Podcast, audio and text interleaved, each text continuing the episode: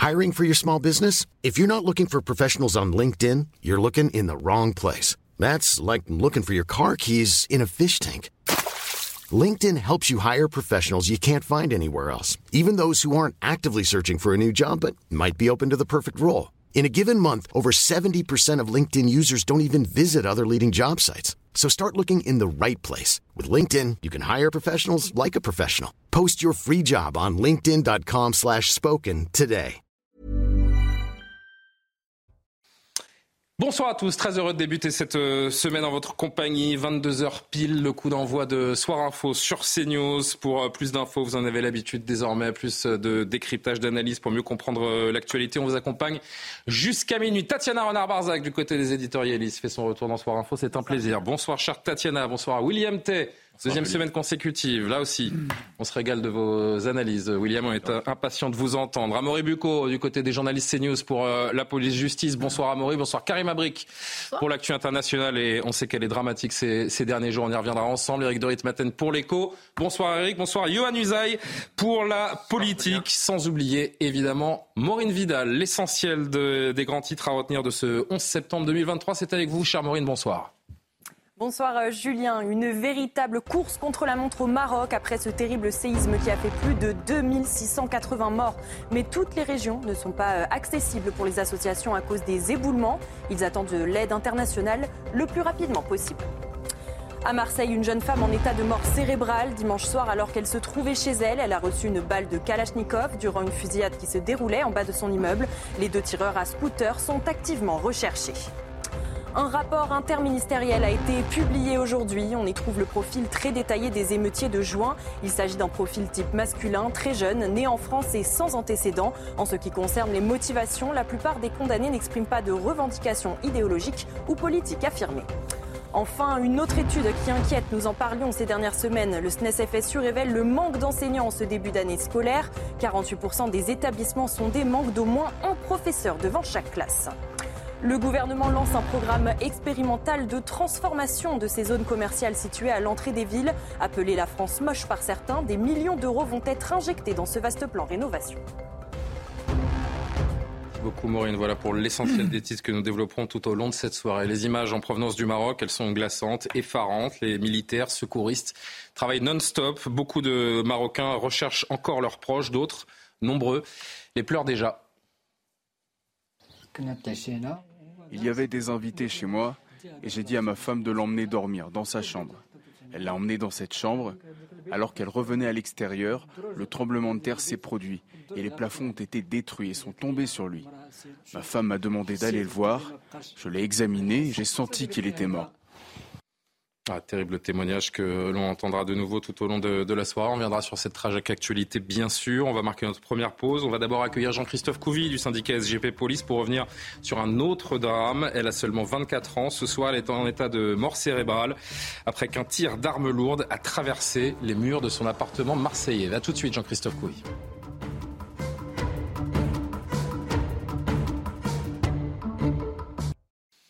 22h08 de retour en direct sur euh, CNews. Merci de, nous rejoindre en direct. Nouveau drame à Marseille. Une femme a été gravement blessée hier soir, atteinte chez elle par des tirs de Kalachnikov qui visaient son immeuble. Elle est en état de mort cérébrale. Les faits ont eu lieu vers 23h dans le quartier de Saint-Is. C'est le 10e arrondissement de Marseille où s'est installé un point de deal de drogue. Jean-Christophe Couvi, on en parle avec vous dans un instant, secrétaire national unité SGP Police. Mais d'abord, ce sujet récapitulatif de Vivienne Hervier.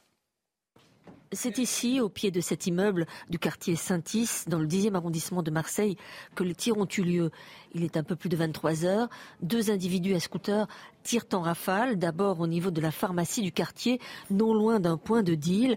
Puis avant de s'enfuir, ils tirent à nouveau, cette fois-ci vers l'immeuble. Au troisième étage, une jeune femme de 24 ans s'écroule, atteinte en plein visage par une balle perdue. Un jeune de l'immeuble va lui porter les premiers secours.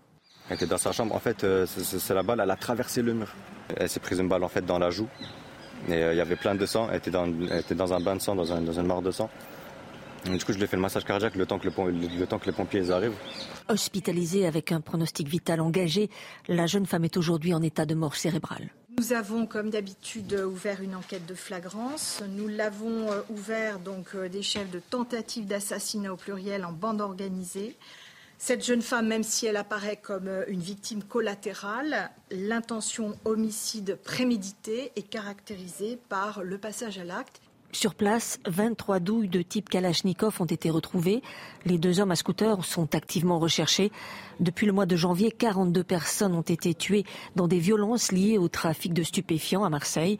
Parmi elles figurent a priori au moins deux victimes collatérales. Jean-Christophe Couvier, bonsoir. Donc, euh, secrétaire national unité SGP euh, Police, un drame qui évoque encore une fois, j'ai envie de dire, combien de fois en avons-nous parlé ensemble, les dommages collatéraux dus à, la guerre que se mènent des trafiquants de drogue? Oui, bah vous savez, euh, bonsoir. Moi, mes collègues, tous les matins, ils attendent de savoir ce qui s'est passé dans la nuit, combien de morts, combien de blessés. tous les jours, c'est des échanges de Kalachnikov. Donc, on se demande si vraiment on est en France ou si on a passé dans la quatrième dimension, en fait. Et ça se développe sur Nîmes. Enfin, c'est tout l'arc. on en parlait encore midi avec mes collègues. C'est Grenoble, c'est Nîmes, c'est Marseille. et donc, on a vraiment, je vous dis, nos, collègues savent plus quoi faire parce que tous les jours, on a l'impression d'être dans les des, scènes de conflit, en fait. Voilà. Alors le but, si vous voulez, c'est... On voit bien qu'il y a une guerre des territoires. Euh, Marseille, il faut savoir, c'est deux fois et demi Paris en superficie. Donc déjà, même pour les collègues, pour les policiers, c'est compliqué de tout couvrir par rapport au nombre de, policiers qui y sont. Et puis on voit bien en fait qu'on essaie de faire fuir les, dire, les consommateurs, euh, les, clients de certains points de deal pour pouvoir euh, effectivement les déplacer, quitte à les récupérer derrière. Donc c'est une guerre d'usure, c'est une guerre commerciale entre guillemets entre bandes de dealers sauf que maintenant, il commence à y avoir effectivement bah, des, victimes collatérales. Et pour aller dans le sens de ce que vous nous, vous nous dites, vous avez certainement entendu ces, derniers jours la procureure de Marseille qui a même créé une sorte de néologisme qui parle désormais de narcomicide. C'est dire l'ampleur de, ce phénomène, euh, Jean-Christophe. oui, euh, écoutez, on a tous en tête euh, la notion des cartels. Ça fait quelque temps qu'on en parle déjà et on se dit que la France cartélise. Euh, la semaine dernière, je vous parlais bientôt des seigneurs de guerre, mais je pense qu'on va y arriver. Euh, on voit bien maintenant qu'on sort des flingues, euh, des Kalachnikov pour, pour un bout de rue, parce qu'un point de deal, ça vous ramène 30 000 euros. Donc on en est là. Et, en fait, ce qui, est, ce qui est surprenant et ce qui est fou, c'est que ça touche toutes les villes, toutes les villes moyennes. Et en fait, on trouve des, des, des, jeunes pour alimenter ce trafic de drogue et pour alimenter, j'allais dire, les soldats des, des trafiquants. Et c'est ça qui est terrible en fait. Et on n'arrive pas pour l'instant à, mettre le frein sur cet engouement. Et on a l'impression que notre jeunesse, est absorbée par ça et qu'on n'arrive plus à la récupérer. On a surtout l'impression que les annonces se, suivent, mais les, drames aussi, et que, la police n'est pas le, n'est pas le rempart à tout, euh, Jean-Christophe. On a l'impression qu'on est vraiment, euh, que l'État est démuni face à cette situation. Je pense surtout c'est que l'État n'a pas anticipé. Euh, nous aussi, euh, a une technostructure euh, depuis des années qui n'a pas anticipé cet État. Voilà, on n'a on pas su réagir en temps et en heure, prendre les devants. N'oublions pas qu'on a eu la RGPP, enfin on a eu des coupures de, de budget. Euh, parce qu'à l'époque, euh, il fallait faire autre chose de, l'argent public. Et donc, euh, tout ce retard qu'on a pris, quelque part, bah, vous savez, la nature a horreur du vide. Et donc, du coup, bah, les trafiquants sont rentrés dans la faille. Et on a baissé notre garde, l'État a baissé sa garde. Donc aujourd'hui, il y a une prise de conscience quand même, parce que de toute façon, on, le voit tous les jours, les Français le voient. Euh, c'est en bas de chez eux. Et donc cette prise de conscience, elle doit servir justement pour rebondir et pour être proactif. Et là maintenant, il faut vraiment s'y mettre. Euh, bon, notre, notre ministre a dit que c'était Stalingrad et que la lutte contre la drogue c'était Stalingrad et qu'il fallait gagner cette bataille. Alors je ne sais pas dans quel camp on se trouve, hein, mais de Stalingrad parce qu'il y a eu un perdant. Mais j'espère qu'on va la gagner. Mais encore une fois, voilà, il faut se donner les moyens et surtout, je pense qu'il faut beaucoup plus de fonctionnaires de police. On n'y arrivera pas. Vous restez avec nous, Jean-Christophe, parce que je voudrais faire réagir un petit instant le, plateau et, évoquer un, autre sujet euh, avec vous qui ne manquera pas, j'en suis sûr, de vous faire réagir. Tatiana, William, un petit mot. Euh, plus de 20 douilles, je précise, de Kalachnikov ont été retrouvées sur place. Les trafiquants ne font pas de quartier, rien à faire des dommages collatéraux tant que la peur est installée dans ces quartiers, justement. Bah, ce qui est très frappant, c'est l'ultra-violence. Hein. L'ultra-violence d'abord avec les armes. Imaginez, hein, cette femme chez elle, seule, la balle traverse le mur, elle se la prend. C'est que maintenant on tire à l'âme de guerre, c'est l'ultra-rajeunissement, c'est ce que disait Jean-Christophe Couvi, en effet, de ces, de ces trafiquants. Et c'est en fait trop de tout. C'est ce que disait un commissaire de police que j'écoutais il y a quelques jours, qui disait en fait, il y a trop de réseaux, il y a trop d'intérêts, il y a trop de consommateurs, il y a trop de soldats face à nous et on n'a pas assez de moyens. Et en fait, on a une déferlante de criminalité face à nous qu'on n'arrive plus à jugulaire résorbé. Et c'est ça le souci, en fait. C'est qu'aujourd'hui, c'est morcelé, comme disait Jean-Christophe, sur le territoire, même dans des petites villes. Hein. on a vu même dans des grandes villes comme Nîmes, ou hmm. des petites villes, Cavaillon, etc. Mais je crois qu'à Marseille, depuis le début de l'année, on est à 42 euh, morts euh, suite à des règlements de compte. On est vraiment sur un, une année record. Imaginez 40, 31 pour l'année dernière. C'est de pire en pire, c'est ce qu'on dit. C'est vrai que c'est effrayant et c'est vrai que je, je comprends le désarroi. Et donc, la question qui va se poser, c'est est-ce que mitrailler comme ça les points de deal, au bout d'un moment, ça, ça suffira? Est-ce qu'il va falloir quand même à un moment donné se dire qu'on va se retrouver à un moment donné face à des cartels. Il faudra donc employer les moyens. Pour les méthodes, les méthodes, et je parle sous le contrôle de Jean-Christophe Couvi, les méthodes actuelles sont celles des, des cartels. C'est rien d'autre. On a l'impression qu'on est plus en Amérique du Sud qu'ailleurs. Euh, William, un commentaire là-dessus? Oui, moi je suis plutôt d'accord avec ce que vous avez dit, c'est-à-dire que dans certains quartiers de la République française, on apparaît comme des pays du tiers-monde, c'est-à-dire que ce sont les trafiquants de drogue, les caïds, les racailles qui gèrent le quartier. C'est-à-dire c'est eux qui décident qu'il y a le droit de vie ou de mort. C'est-à-dire maintenant, euh, il y a, maintenant, à l'époque, il y avait ce qu'on appelait des règles dans le système. C'est-à-dire qu'en fait, les bandes se tuaient uniquement entre elles. Il y avait des codes, c'est-à-dire qu'on ne touchait pas aux femmes âgées, on ne touchait pas aux jeunes. Et là maintenant, les codes ont disparu tout simplement parce que les barbares n'ont ni code, ni foi, ni loi. La question qu'on veut se poser, c'est pourquoi est-ce que la République française n'intervient pas? On dit souvent que les trafiquants de... Oui, mais la question... Quoi d'autre? Quoi de plus non mais, on dit, non, mais on dit que les trafic... le trafic de drogue rapporte 5 milliards d'euros. Le PIB de la France, c'est quand même 2500 milliards d'euros. Donc 5 milliards d'euros, c'est quasiment rien pour le budget de l'État. C'est quasiment rien par rapport à de nombreux budgets et par rapport à tout ce que l'argent public gagne. Et donc par rapport au budget des trafiquants de drogue, on a quand même plus de moyens que. C'est-à-dire que la police a plus de moyens on a les moyens juridiques, on a les moyens militaires, on a les moyens du GIGN, on a les moyens des forces armées. Et la question que doit se poser, c'est où est la volonté politique et est-ce qu'on a une doctrine d'intervention qui permet d'intervenir en trois étapes? Première étape, état d'urgence, on saisit les armes à feu, comme l'a fait François Hollande le week-end du 13 novembre 2015, 8000 armes à feu saisies en un week-end. Deuxième point, on fait un parquet spécialisé contre le trafic de drogue pour mettre des moyens spécialisés pour la justice, pour arrêter ces bâtards et pour aller les choper. Troisième point, ensuite, après, eh ah ben, on, les arrête et on les fout en prison avec un mandat d'exception, comme l'ont fait les Américains, avec des peines cumulables pour les peines qui sont causées pour le trafic de drogue et pour les victimes collatérales. Comme ça, ils font en prison entre 100 et 150 ans et c'est plié, on les remarque chez eux. L'émotion euh, amène parfois quelques écarts de, de langage. Les, les, téléspectateurs ne, ne, vous en voudront pas. Pardon. Il nous reste une. Euh, merci William. Il nous reste trois minutes. Jean-Christophe, je voulais juste vous montrer, euh, vous faire réagir sur cet autre sujet, vous montrer le programme sur le stand du syndicat de la magistrature, tout autre sujet, hein. le programme sur le stand du syndicat de la magistrature le week-end prochain pour la fête de l'UMA. Des débats, des tables rondes sont, sont organisés. Jusqu'ici, pas grand-chose à, à, dire. Alors, je ne sais pas si on peut zoomer, mais si c'est pas le cas, je vais vous le dire. Euh, sur la colonne gauche de, de l'écran, samedi à 11h, nous a interpellé un, un, débat, ou plutôt une table ronde. Elle concerne, et je, je lis mot pour mot ce qui est écrit, Jean-Christophe, les contrôles d'identité et les violences policières. Il y a quelque chose qui vous gêne là-dedans?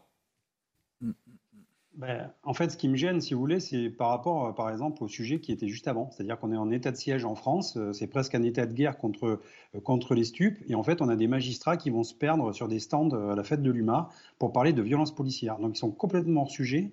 moi, j'aurais préféré, par exemple, qu'en tant que syndicaliste, ils parlent des conditions de travail, qui, qui est déplorable, euh, de, des, politiques pénales qui sont inefficaces en France euh, et qui font perdre toute crédibilité de la justice euh, vis-à-vis des Français. Rappelez-vous, hein, 80% des Français trouvent que la justice est trop laxiste. Et là, en fait, le postulat de, ces magistrats, qui représentent quand même 30% de la magistrature dans les élections professionnelles, c'est de dire, voilà, il y a des violences policières, qu'est-ce qu'on doit faire Comment on peut jubiler les mouvements sociaux, faire face aux violences policières, etc. franchement, je trouve que c'est complètement décalé l'autorité judiciaire, euh, si on peut parler encore d'autorité, euh, est en train de se perdre. Euh, n'oublions pas qu'on a passé une séquence cet été où justement la police et la justice s'étaient mis un peu dos à dos par certaines personnes. Nous, on se tue à la tâche pour essayer justement de regrouper, de faire concorde pour que la police et la justice soient traitées au même niveau et travaillent main dans la main. Et à côté de ça, ben voilà, on a une partie, je dis bien une petite partie des magistrats qui fait de la politique au lieu de faire leur boulot, c'est-à-dire de trancher des conflits et, surtout de rendre des comptes aux Français. En fait, quand on fait un jugement, c'est au nom du peuple français. Mais jamais le peuple français n'est consulté sur l'efficacité des juges. Merci Jean-Christophe. Yohann, un petit mot euh, là-dessus, le syndicat de la magistrature qui préfère être euh, face à la police qu'avec la police? Oui, c'est une, forme de nouvelle provocation. On rappelle que le syndicat ne, représente pas tous les magistrats de France, hein, mais c'est une certaine force quand même dans le monde des magistrats. Pardon. Oui, c'est une nouvelle provocation parce que utiliser ce terme-là pour une table ronde, ça euh, sous-entend ou ça dit même clairement que les violences policières sont systématiques en, réalité. Qu'il y ait des dérives euh, individuelles, évidemment, ça existe. Certains policiers sont violents alors qu'ils ne devraient pas l'être. Ils outrepassent parfois leurs droits. C'est une réalité. Mais laisser penser que c'est systémique, c'est une insulte pour l'ensemble des policiers qui exercent euh, leur métier pour la très très grande majorité avec un professionnalisme, un très grand professionnalisme. Donc c'est une nouvelle provocation et ça montre bien qu'une partie des magistrats, mais une partie des responsables politiques aussi, sont quelque part entrés dans une guerre contre les forces de l'ordre. Merci beaucoup, euh, Yohann Usaï. Merci surtout à vous, euh, Jean-Christophe Couvi, d'avoir réagi en direct, donc secrétaire national unité SGP Police. On vous attend sur le plateau, hein, parce que les Skype, c'est agréable, mais c'est mieux de vous avoir avec nous. Merci, Jean-Christophe. À très bientôt. On marque une dernière pause et avec Karima, on se tourne euh, dans un instant sur la tragédie marocaine. Plus de 2000 morts. On y revient dans un instant. À tout de suite. Il est 22h26. Merci à vous d'être euh, fidèle à Soir Info. Dans le journal de 22h30, on se tourne vers le Maroc avec vous, euh, Karim Abrik. La course contre la montre pour tenter de retrouver des survivants alors que les secouristes, les militaires viennent en aide aux, victimes du séisme. On assiste à de très nombreuses scènes de désolation absolue. Absolument. Il mhm. faut dire, hein, c'est vraiment une catastrophe qui s'est produite. Je, regardais les derniers chiffres. À l'heure où on se parle, on, parle de 2862 morts, 2501 blessés. Ça, c'est selon le dernier euh, bilan du ministre de l'Intérieur. Alors, vous l'avez dit, Julien, vraiment des scènes de désolation, euh, euh, des, des morts, des blessés, des maisons réduites en poussière.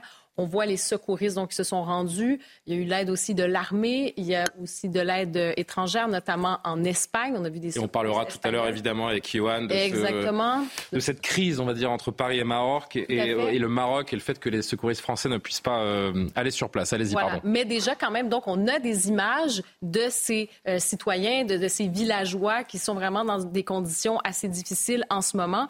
Et je vous propose qu'on regarde ensemble justement euh, la première histoire. Bon, ce sont des, secouristes marocains euh, qui, sont allés à la rencontre de ce village. Et c'est euh, une famille de la commune rurale de Talat En Yacoub. Ça, c'est tout proche, si vous voulez, euh, de l'épicentre du séisme, à 72 kilomètres au sud de Marrakech. Et cette famille, malheureusement, a perdu le cadet de la famille, donc un petit garçon de 7 ans. Euh, la famille qui a réalisé euh, qu'il était décédé malheureusement. Je vous invite à écouter euh, un témoignage qui est assez bouleversant du père notamment et du frère. Un des frères. Un jour, alors qu'il jouait avec mon autre frère, il s'est arrêté et il lui a dit Un jour viendra où il pleurera sa perte. Et c'est ce que je suis en train de faire. Il y avait des invités chez moi et j'ai dit à ma femme de l'emmener dormir dans sa chambre. Elle l'a emmené dans cette chambre. Alors qu'elle revenait à l'extérieur, le tremblement de terre s'est produit et les plafonds ont été détruits et sont tombés sur lui. Ma femme m'a demandé d'aller le voir. Je l'ai examiné et j'ai senti qu'il était mort. Témoignage terrible. En effet, d'autres ont eu euh, plus de chance. Vous, voudrez voulez nous parler de cet homme de 66 ans. Oui, c'est ça. Cette fois-ci, on va se déplacer euh, au village de Tagardit. C'est un petit hameau d'à peu près 500 habitants. C'est situé environ à quelques 140 kilomètres au sud-ouest de Marrakech. Et le village, vous allez le voir, bien, en fait, vous le voyez euh, sur les images, hein, vraiment une image de, de, désolation, des débris un peu partout, des maisons qui se sont littéralement effondrées.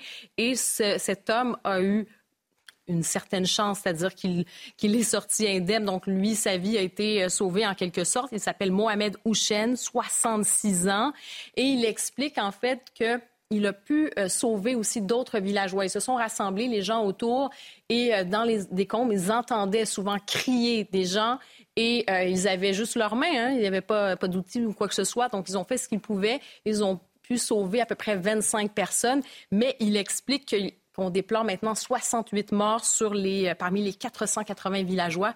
Je vous invite à l'écouter. J'ai entendu des gens crier alors qu'ils étaient en train de mourir. S'il vous plaît, sortez-nous de là. Après avoir réussi à sortir, je me suis précipité pour sauver les gens. Oui, et il a réussi à sauver notamment une femme avec son enfant, son mari. Alors vous voyez quand même qu'il y a des histoires. On voit que c'est effectivement la course contre la montre parce qu'il peut y avoir des survivants encore aujourd'hui sous les débris. On avait vu en Turquie, notamment après six jours, hein, dans certains cas, euh, des survivants. Alors c'est ce qu'il faut, je veux dire, regarder au cours des prochaines heures, des prochaines jours. Se raccrocher à ce, mince espoir, de retrouver des, survivants. On sait que pendant quelques jours, en effet, au moins une, une petite semaine, on, peut encore espérer retrouver des, des personnes vivantes. Et, et, on croise les doigts et on, pense évidemment à tous les sinistrés, les gens qui ont vécu ce, ce drame au, au, Maroc. Merci beaucoup Karima. On parle évidemment de la situation au Maroc dans nos journaux et tout au long de, de la soirée. Il est 22h30 justement. On retrouve le JT Maureen Vidal.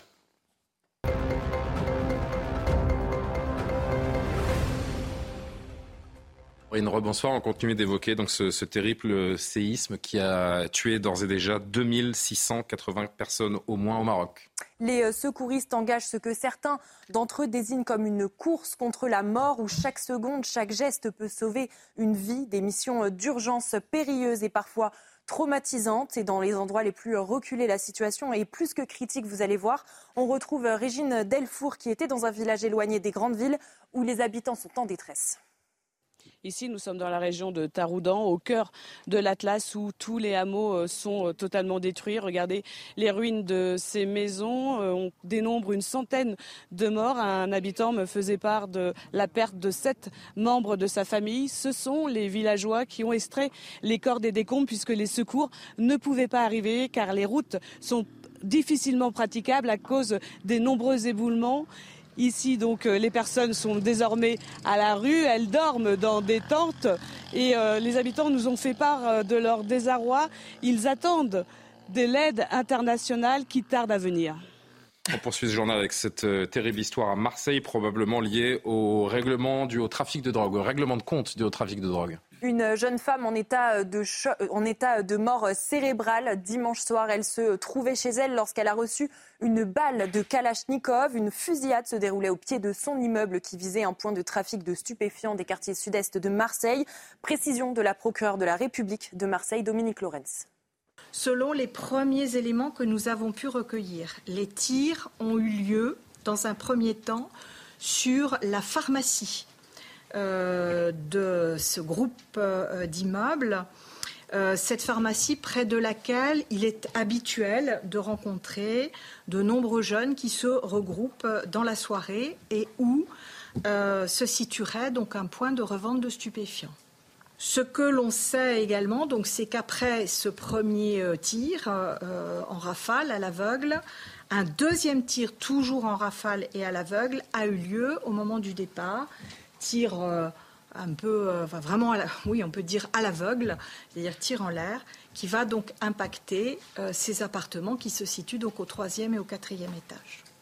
On passe désormais à cette étude qui révèle les profils des, des émeutiers de juin publiés aujourd'hui. Il s'agit d'un rapport interministériel commandé le 28 juillet par les ministères de l'Intérieur et de la Justice à l'inspection générale de l'administration. Célia Barotte explique le rapport en détail.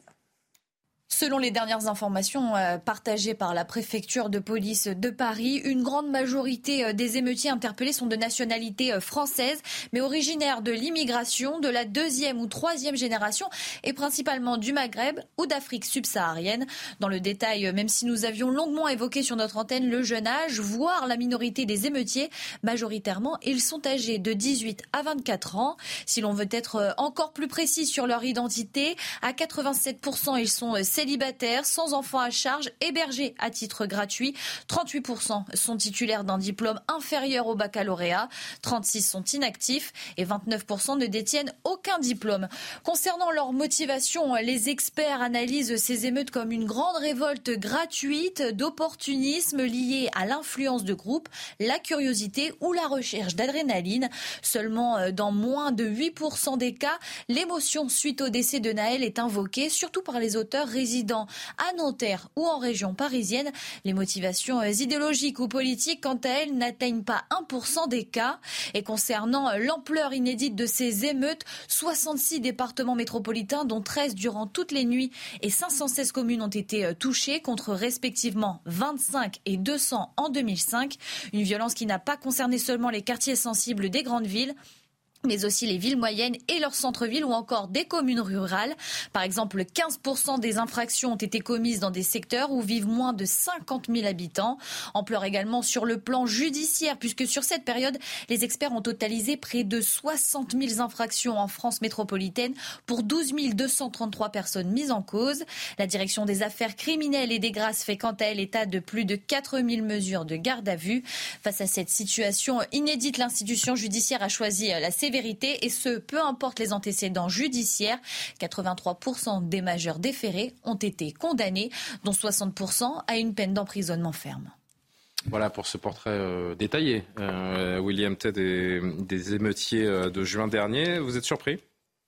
Pas vraiment. Moi, j'étais à peu près dans, dans ces eaux-là. Je me rappelle à peu près parce que quand, j'ai grandi, j'ai joué au basket dans une cité, donc je vois à peu près, à peu près quel est le profil. Et souvent, contrairement à ce qu'on dit, moi, on a souvent dit que c'était à cause de l'immigration. Mais le problème, c'est bien ce que dit ce rapport, ce sont des enfants qui sont français, mais d'origine immigrée de deuxième ou troisième génération. Ça veut dire qu'il y a deux sujets qui sont essentiels. Le premier, c'est-à-dire qu'une grande partie, une partie des enfants de la République française ne partagent pas le même corpus commun que nous. C'est-à-dire qu'ils ne font pas la même distinction entre le bien et le mal que nous. Il y en a qui pensent qu'à 12 ans ou 13 ans, c'est bien de sortir à 2 heures le soir dehors, de traîner, comme on le dit euh, vulgairement, dans la rue et d'aller piller des magasins. Contrairement à ce qui a été dit pendant une semaine, ça n'a pas été suite au, au, au, décès de Naël.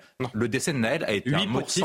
8% uniquement. C'est-à-dire que le décès de Naël a été un motif pour certains pour aller piller pour aller raqueter et pour aller faire les courses traditionnellement. C'est souvent le cas lorsqu'il y a une victoire du Paris Saint-Germain, une compétition sportive, une victoire de certaines, de certaines équipes du Maghreb ou d'Afrique subsaharienne, notamment à la Cannes, ou notamment dans des compétitions de football. Et donc la question qui se pose sur l'ensemble de ces sujets, c'est quelle réponse a apporté par le président de la République? Le président de la République a souvent dit... la justice a fait son travail sur les émeutes. La justice a fait son travail pour une grande partie des personnes qui ont été condamnées. Ceux qui sont enfin, elle a fait ce qu'elle doit faire dans tous les cas. Elle, a fait ce qu'elle fait. Mais, mais moi, je pense que le sujet essentiel, c'est est-ce que le président de la République a apporté une réponse globale sur la question des émeutes Est-ce qu'on a parlé de politique d'éducation? Est-ce qu'on a parlé de reconquête des territoires perdus de la République? Est-ce qu'on a parlé du fait que 10 000 personnes minimum ont fait sécession avec les valeurs de la République française, potentiellement jusqu'à 50 000 et jusqu'à 100 000 Et toutes ces questions doivent être posées. Et moi, je pense qu'on a trop souvent transcendé et enjambé le sujet plutôt que de répondre à bras le corps. Et on fait la même erreur qu'en 2005.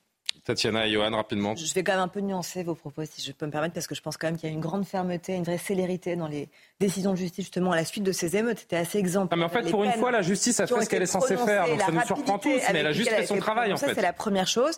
Et deuxième chose, oui, il y aura une réponse, puisque Elisabeth Borne a annoncé que le 9 octobre prochain, il y aura des mesures qui vont être annoncées, en effet, pour euh, suivre la question justement de ces émeutes d'abord en matière de sécurité, mais aussi en matière d'éducation, d'intégration, puisque vous, expliquez que ça, a un lien aussi avec cela, évidemment.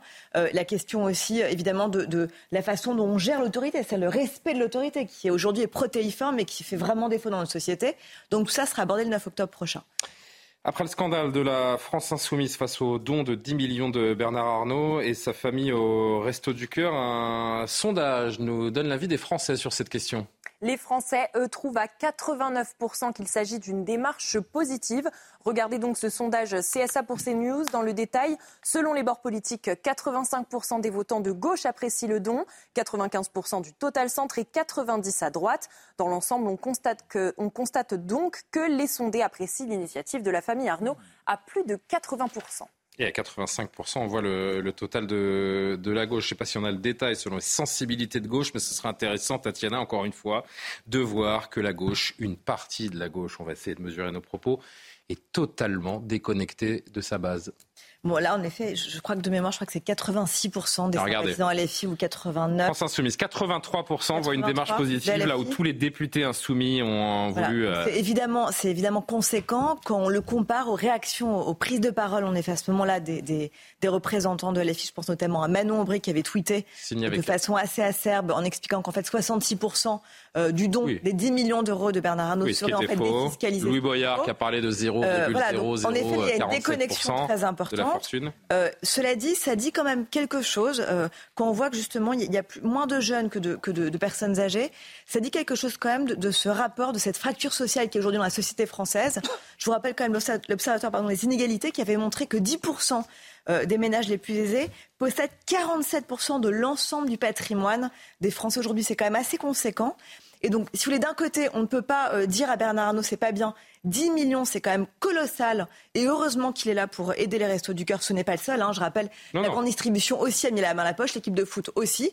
Cela dit, euh, il faut qu'on repense. 500 000 euros l'équipe de France de foot. Il faut, il faut quand même qu'on repense la façon de la dont on répartit les richesses aujourd'hui en France avec une fracture sociale qui est de plus en plus béante entre les précaires et les classes aisées. Alors peut-être Eric, un petit mot. On est très en retard Eric, on va vous entendre pour votre chronique dans un instant. Je vais juste rappeler, si vous pouvez me faire très court, que LVMH c'est quand même 200 000 emplois dans le monde, 40 000 en France, le groupe qui a embauché 15 000 personnes en 2022, payé 5 milliards d'euros dont près de la moitié en France. Mais qu'est-ce que je vous dis On aime détester les riches dans ce pays. Enfin, une certaine partie de la classe politique, puisque le sondage nous dit le contraire. C'est venu d'une personne qui a eu tort euh, de parler, hein, euh, Louis Boyard. Je pense que c'est venu de lui, parce que moi, la France insoumise euh, est plutôt favorable. Donc c'est bien. Et puis voilà, hein, c'est... vous n'oubliez pas une chose, c'est que vous avez aujourd'hui 10% seulement des, des, plus riches, enfin des Français, qui payent 70% de l'impôt. Ça, on l'oublie, mais il faut le répéter quand même. 10% hein. de l'impôt. On remercie Maureen Vidal qui a déjà quitté le plateau, mais qui reviendra euh, à 23h pour un tout nouveau euh, journal. Eric, je reste avec vous. Euh, on va parler de cette actu qui a fait beaucoup jaser aujourd'hui, le plan du gouvernement pour rendre la France plus belle. en finir avec les zones commerciales qui ont enlaidi les entrées de, les entrées de ville. Encore une belle intention, mais combien de temps faudra-t-il pour effacer le passé? Il faudra beaucoup d'années, hein, parce que c'est vrai que quand on se promène euh, en France, euh, sur les rocades, les entrées de ville un peu détournées, on s'aperçoit qu'il y a des ribambelles de magasins, il y a des commerces partout. Et alors, quand j'ai vu effectivement ce projet du gouvernement, je me suis dit, c'est magnifique, c'est vraiment presque... D'où ça sort déjà Pourquoi maintenant euh Oui, bah, il y a eu une première phase sur revitaliser les cœurs de ville. Vous savez, il y, a, y a, plusieurs villes qui souffrent parce que les commerçants disparaissent. Et donc, il y a une impulsion qui est donnée pour financer de nouveaux commerces en cœur de ville, ce qui est normal. Mais il ne faut pas oublier que petit à petit, les zones commerciales se sont décentralisées, sont parties à l'extérieur des villes, et que ça a été aussi une manière euh, pour les maires de faire euh, de la taxe foncière, de faire des taxes nouvelles. Donc ils ont eu intérêt. Et puis euh, n'oublions pas que le mètre carré se vend beaucoup plus cher quand il y a des commerces que quand il y a des terres qui sont incultes. Hein. donc c'est facile d'avoir des commerces. Alors, ce que je voulais vous dire, c'est que l'État va débloquer 24 millions d'euros. Je ne sais pas si vous imaginez, ça peut paraître beaucoup, mais c'est vraiment une goutte d'eau. Hein. Alors dans un premier temps, il va y avoir euh, des tests qui vont être faits. Alors j'ai essayé de savoir ce que c'était que ces, trois, ces, tests. D'abord, euh, les droits de mutation et tout pour essayer de, de, transformer ces zones commerciales en zones de bureaux ou de logements ou de services. Donc comme des commerçants vont partir, il faudra les indemniser. Et il faut payer des études. Donc les 24 millions, ils vont aller là-dessus. Deuxièmement, euh, vous allez avoir une task force gouvernementale. Alors évidemment, on va encore nommer des juristes et tout ça pour essayer d'étudier les choses. Et puis ensuite, eh bien, on va faire des grands plans. Alors si vous voulez, regardez ce que ça peut donner. Je pense qu'on doit avoir des images euh, à vous offrir. De la France belle Une France pas belle et une France qui sera ah belle. Vous voyez, on va regarder. Alors, je ne parle pas de, des belles choses qui existent aujourd'hui. Hein, Ce n'est pas les, la, France merveilleuse, les, les, magnifiques villages de France. Là, je parle vraiment de ces zones commerciales vrai que moche. aux entrées de ville, avec des parkings, des taches ah d'huile par terre. Euh, je ne donne pas les, les, noms des magasins. Et puis maintenant, hop, avec tous ces efforts, on arrive à un magnifique ah. paysage des parkings. Vous avez vu des immeubles, comme je vous le disais à droite, donc on va y habiter. En fait, un hypermarché, un parking d'hypermarché, ça va devenir ça, avec des ifs, des platanes, c'est quand même assez. Des ifs. Oui, des, des, non, mais oui, des ifs. Bien sûr, on aura tous reconnu les ifs. Euh, alors, Johan voulait dire un petit mot. Pardon, Eric, je vous coupe une demi-seconde. Non, non. Qu'est-ce qu'il y a, Johan Non, parce que ça me faisait rigoler, effectivement, parce qu'on n'est pas prêt de le voir. Ça, si non, non, mais ça, c'est pour après, je vous dirai ça, pourquoi.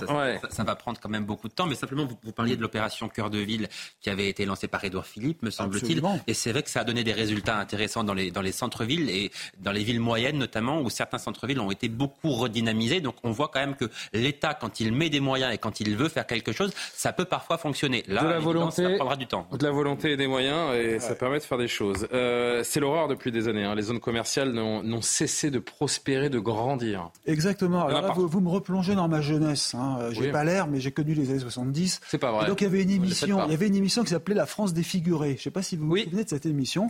Et alors bon, malheureusement, on n'a pas pu vous donner des images. Il ah. faut aller sur le site de l'INA, mais vous le ferez quand vous serez là, quand vous serez tranquille devant votre ordinateur. Vous irez sur le site France défigurée INA. Vous verrez, c'est fantastique parce que vous avez tous les exemples que l'on déteste aujourd'hui. Mais c'est fantastique. Il y a des exemples sur les cités, les énormes zones commerciales, bah, comme Évry. Hein, il faut voir ce que c'est devenu Évry. C'est un tout petit village joli comme tout dans le sud de, Paris. Les entrées de ville on a, on a installé des successions de magasins. Tout ce que l'on dénonçait depuis 1973. Je m'en souviens, je le voyais à l'époque euh, à la télévision.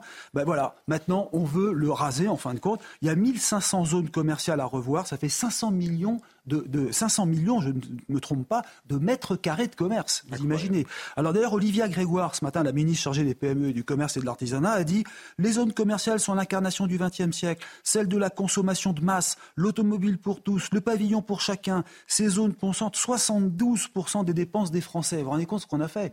Et maintenant, ben, il faut revenir en arrière. Alors, est-ce qu'il faut le regretter? Euh, d'avoir fait tout ça Bon, moi, je pense que oui, il faut le regretter. C'est dommage qu'on n'ait pas, comme je le disais tout à l'heure, qu'on n'ait pas imaginé. Et comme dirait l'autre, on n'avait pas le même logiciel à l'époque non plus. À l'époque de la surconsommation. Oui, euh, c'était exactement. très nord-américain, en fait, tout à la voiture, où on se déplace pour aller acheter euh, quoi que ce soit, peu importe ce que c'était. Christophe Béchu, d'ailleurs, le, ministre de l'écologie, c'est ce sont des boîtes à chaussures sans esthétique. On a bétonné les terres.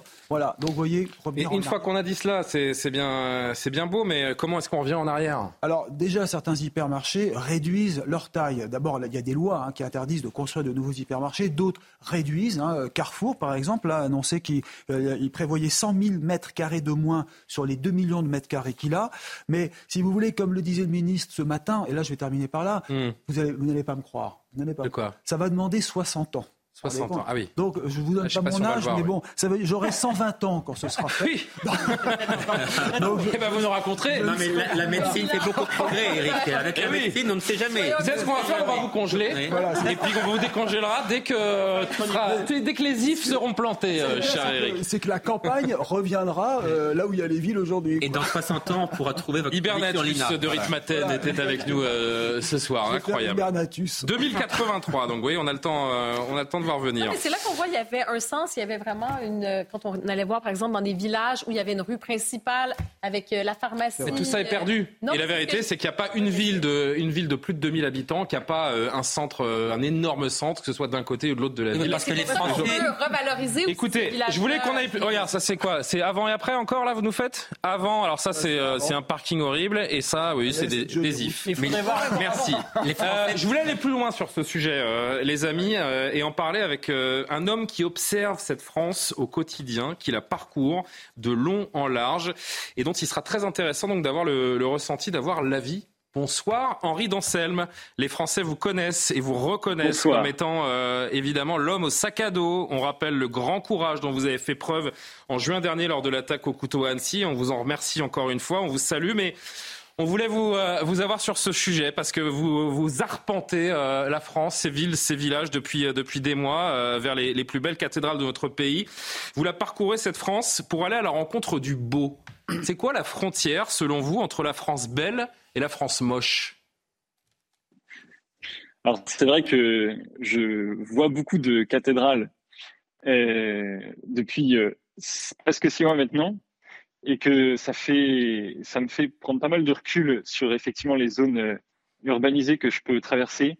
Et d'ailleurs, je, je l'ai écrit à un moment. Euh, c'est vrai qu'on est très blessé euh, lorsqu'on se nourrit beaucoup de beau. On est très blessé par ces espèces de, de zones industrielles infâmes euh, de, de, aux périphéries des villes. Alors moi, je, en fait, je pense que les cathédrales ont une leçon à nous donner sur le sujet c'est qui est assez simple en vérité, et c'est la leçon du beau. Mais alors, qu'est-ce que c'est que le beau? On sait que le beau en philosophie, c'est un transcendantal, c'est quelque chose qui parle à tous, au cœur de l'homme. Et en fait, si vous voulez, la leçon qu'on pourrait tirer des cathédrales aujourd'hui, ce serait celle de se réinscrire dans le temps long. Et c'est pour, et c'est pour moi, euh, elle est là, là, si vous voulez, la frontière, comme vous dites, entre le beau et le moche. C'est l'intention avec laquelle on va construire un bâtiment. Et souvent, je me dis ça, euh, quand on construit aujourd'hui un bâtiment, on se pose systématiquement la question de savoir à quoi ça va nous être utile. Mais ce n'est pas la bonne question à se poser. Je hmm. pense que la question qu'il faut se poser, c'est qu'est-ce que ça va nous inspirer? Et justement, qu'est-ce que vous vous dites, vous, quand vous sortez d'un lieu d'exception, d'une euh, cathédrale euh, à l'architecture exceptionnelle, et, quelques minutes plus tard, vous vous retrouvez au milieu d'une énorme zone commerciale? Eh ben, C'est simple, en fait, les cathédrales résultent d'une volonté euh, de nos ancêtres qui est très belle. C'est un acte pur d'amour. C'est un acte d'amour? Parce que ce sont des gens qui ont accepté de s'engager sur des chantiers qui, pour la plupart, en moyenne, un chantier de cathédrale, en moyenne, ça dure 300 ans. Donc, ils savaient qu'ils ne verraient pas le fruit de leur travail. Ils savaient que euh, c'était euh, un travail, entre guillemets, à perte pour eux au niveau des sous et aussi pour leur vie. Hmm. Et sauf qu'en fait, ils étaient dans le temps long, ils, étaient dans un acte de transmission. Ils se sont dit, je ne suis pas en train de bâtir quelque chose d'utile, je suis en train de bâtir quelque chose de beau que j'offre en cadeau à ceux qui me suivront plus tard sur la terre. Euh, un dernier mot, euh, Henri. À chaque enseigne, euh, sa boîte, son, parking construit à, l'économie, peu ou pas d'arbres, des panneaux publicitaires, du bitume, le tout au, détriment des, centres-villes de plus en plus désertés. Est-ce que vous vous en rendez compte? Est-ce que vous l'avez constaté que les centres-villes, des moyennes villes, des, gros villages, on va dire, a, a, perdu une partie de son âme? Oui, j'ai pu observer quelques villes fantômes, comme vous le dites, mais en fait, pour moi, c'est comment dire j'ai envie, j'ai envie d'être très dur parce que parce qu'il me semble, d'après les explications que vous donniez juste avant, que le plan du gouvernement, tout ça, en fait, on n'a pas changé de mentalité. Pour moi, pour moi, pour retrouver euh, une vraie beauté, une vraie France belle, parce que cette expression est, est très belle, c'est, c'est la France doit redevenir belle, mais pour y arriver, il faut pas simplement replanter des arbres et empiler des magasins pour réduire leur surface au sol. Il faut changer profondément de mentalité et hmm. vouloir profondément rentrer dans un acte d'amour et dans une recherche d'abord d'inspiration avant d'utilité. Si vous voulez, l'homme, avant d'être un, un animal qui a des besoins primaires, est aussi un animal spirituel. Il faut d'abord s'adresser à son âme avant de s'adresser à ses besoins. Voilà, et c'est mon message pour une France belle. Et c'est très intéressant d'entendre euh, ce message qui sort un petit peu de l'ordinaire, faut-il, euh, faut l'avouer. Euh, Tatiana voulez dire un petit mot à Henri? Non, mais c'est très intéressant et c'est vrai que du coup, on, a là vraiment un contraste très fort entre ce que vous dites, qui est très beau, et à la fois cette réalité malheureusement de sa société de surconsommation. En fait, c'est ça la réalité, ces zones commerciales. C'est la surconsommation à tout prix. C'est celui qui va s'acheter sa machine pour faire sa bière, sa machine à tarama. Enfin, c'est l'incitation à consommer toujours plus.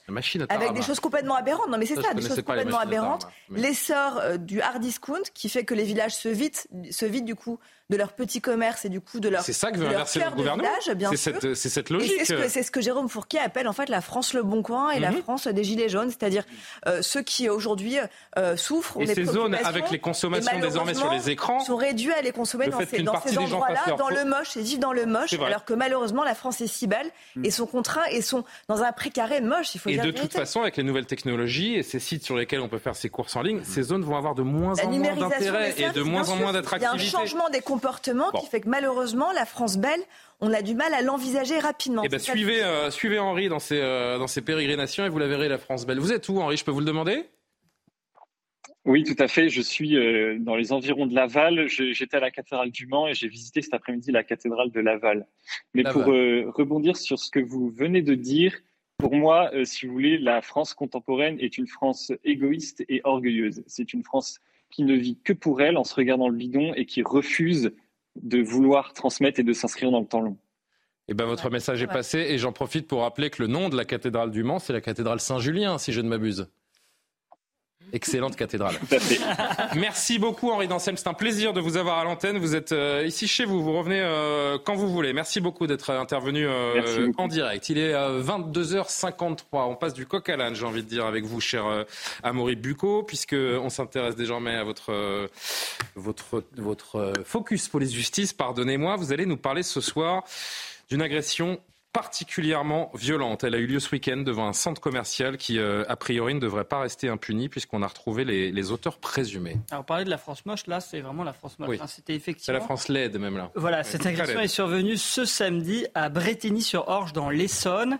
Euh, les faits sont déroulés vers 16h30, juste devant l'une des entrées du centre commercial Auchan. Alors, selon les éléments hein, que nous avons pu obtenir euh, par des sources policières, eh bien, un homme était en train de faire ses courses avec sa femme lorsqu'il a aperçu deux hommes sur un scooter qui circulaient dangereusement et qui mettaient en danger des cyclistes. Cet homme, il s'est donc permis de faire une remarque, ce qui aurait déclenché la colère euh, des deux hommes sur le scooter. La suite, je vous propose de la voir en image, puisque la scène, hein, qui est très violente, a été filmée par des témoins. Regardez ces images.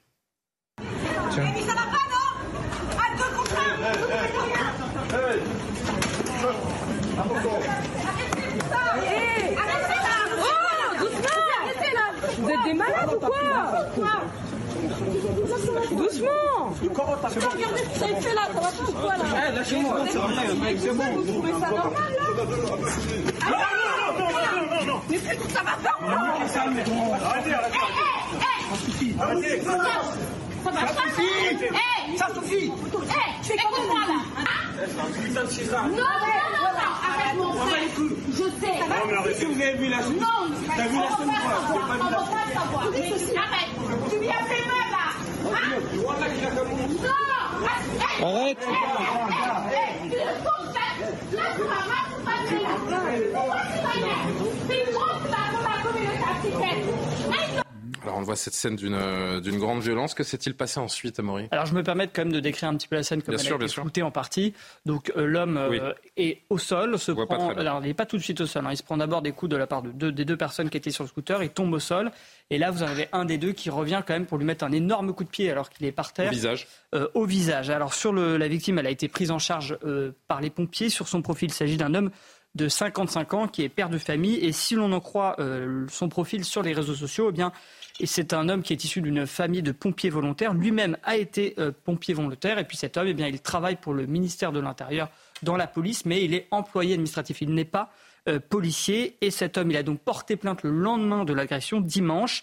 Il a été examiné euh, par un médecin des UMJ, hein, les unités médico-judiciaires il s'est vu attribuer 15 jours d'ITT. Hein, c'est vraiment beaucoup d'un point de vue euh, judiciaire. Est-ce que la police a retrouvé les auteurs présumés? Alors tout à fait. Alors l'un des auteurs déjà a pu être identifié grâce aux images euh, filmées par les témoins.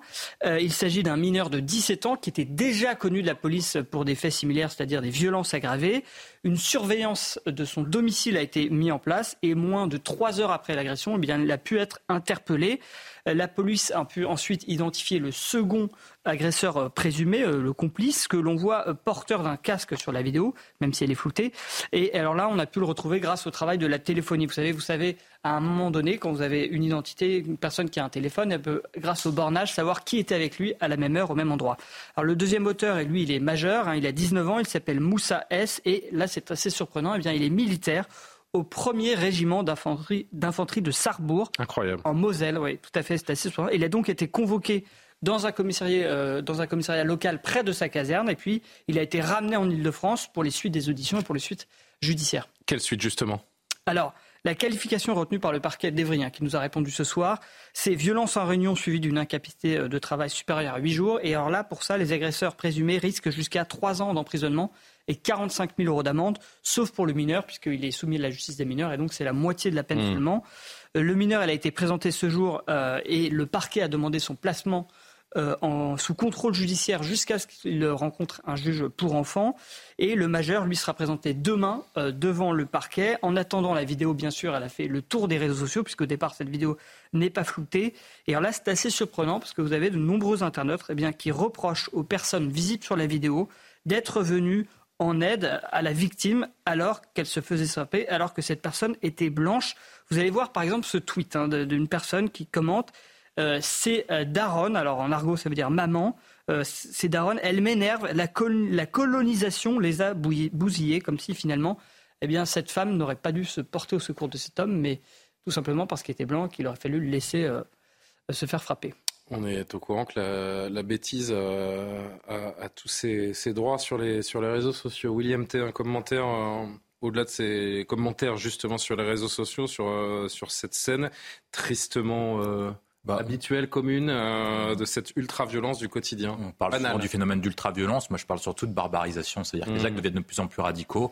Quand vous avez des altercations, à l'époque, elles étaient uniquement verbales. Et maintenant, tout de suite, les gens on sont obligés d'en découdre aux mains, au cou, voire au, coup de couteau. Malheureusement, parce qu'il leur a demandé de s'arrêter, hein, c'est ça, parce, qu'il a fait une réflexion sur un rodéo. Hein. Exactement, mais ça arrivait à Philippe dans le Nord, à 62 ans, qui se fait tabasser par des jeunes. Ça arrivait souvent euh, cet été. La question qu'on doit se poser, c'est pourquoi est-ce qu'on a un phénomène de culture d'irresponsabilité? Avec ce que moi j'appelle euh, des sangs chauds qui ont un cerf-volant, qui n'ont une culture d'irresponsabilité. C'est-à-dire qu'en en fait, ils réfléchissent pas avant d'agir. Et c'est ça le véritable problème, parce que vous avez quand même dans le profil que vous avez décrit un militaire. Donc normalement, c'est quelqu'un qui est euh, habitué au phénomène de discipline, d'ordre, de respect. Et là, autant qui le mineur, c'est très banal, autant un militaire, un militaire c'est pas normal. Réagir au quart de tour comme ça. Ça veut dire que l'émotion maintenant dépasse la loi. Or, c'est les propos qu'avait dit Christophe Castaner, qui avait dit que parfois l'émotion dépasse le cadre de la loi. Donc moi, je pense qu'il y a une culture d'irresponsabilité qui a été instituée dans la mesure où les actes que vous faites n'entraînent pas de conséquences. Et tant qu'on sera dans cette inversion des valeurs, tant que les actes n'entraîneront pas de conséquences, tant que les gens agiront avant de réfléchir, ben on continuera comme ça. Et je pense que c'est un phénomène de société à véritablement endiguer, à rééduquer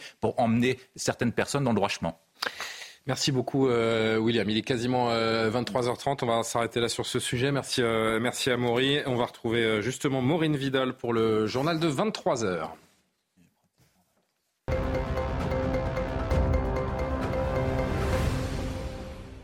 Maureen Vidal, rebonsoir. On ouvre ce journal avec le terrible séisme qui a eu lieu donc au Maroc. On est un, un bilan provisoire de 2680 morts. Les secouristes marocains, appuyés par des équipes étrangères, redoublent d'efforts pour trouver des survivants. Certains déplorent déjà la mort de leurs proches. Écoutez ce témoignage poignant d'une famille qui ont perdu leur fils à cause de l'effondrement de leur maison.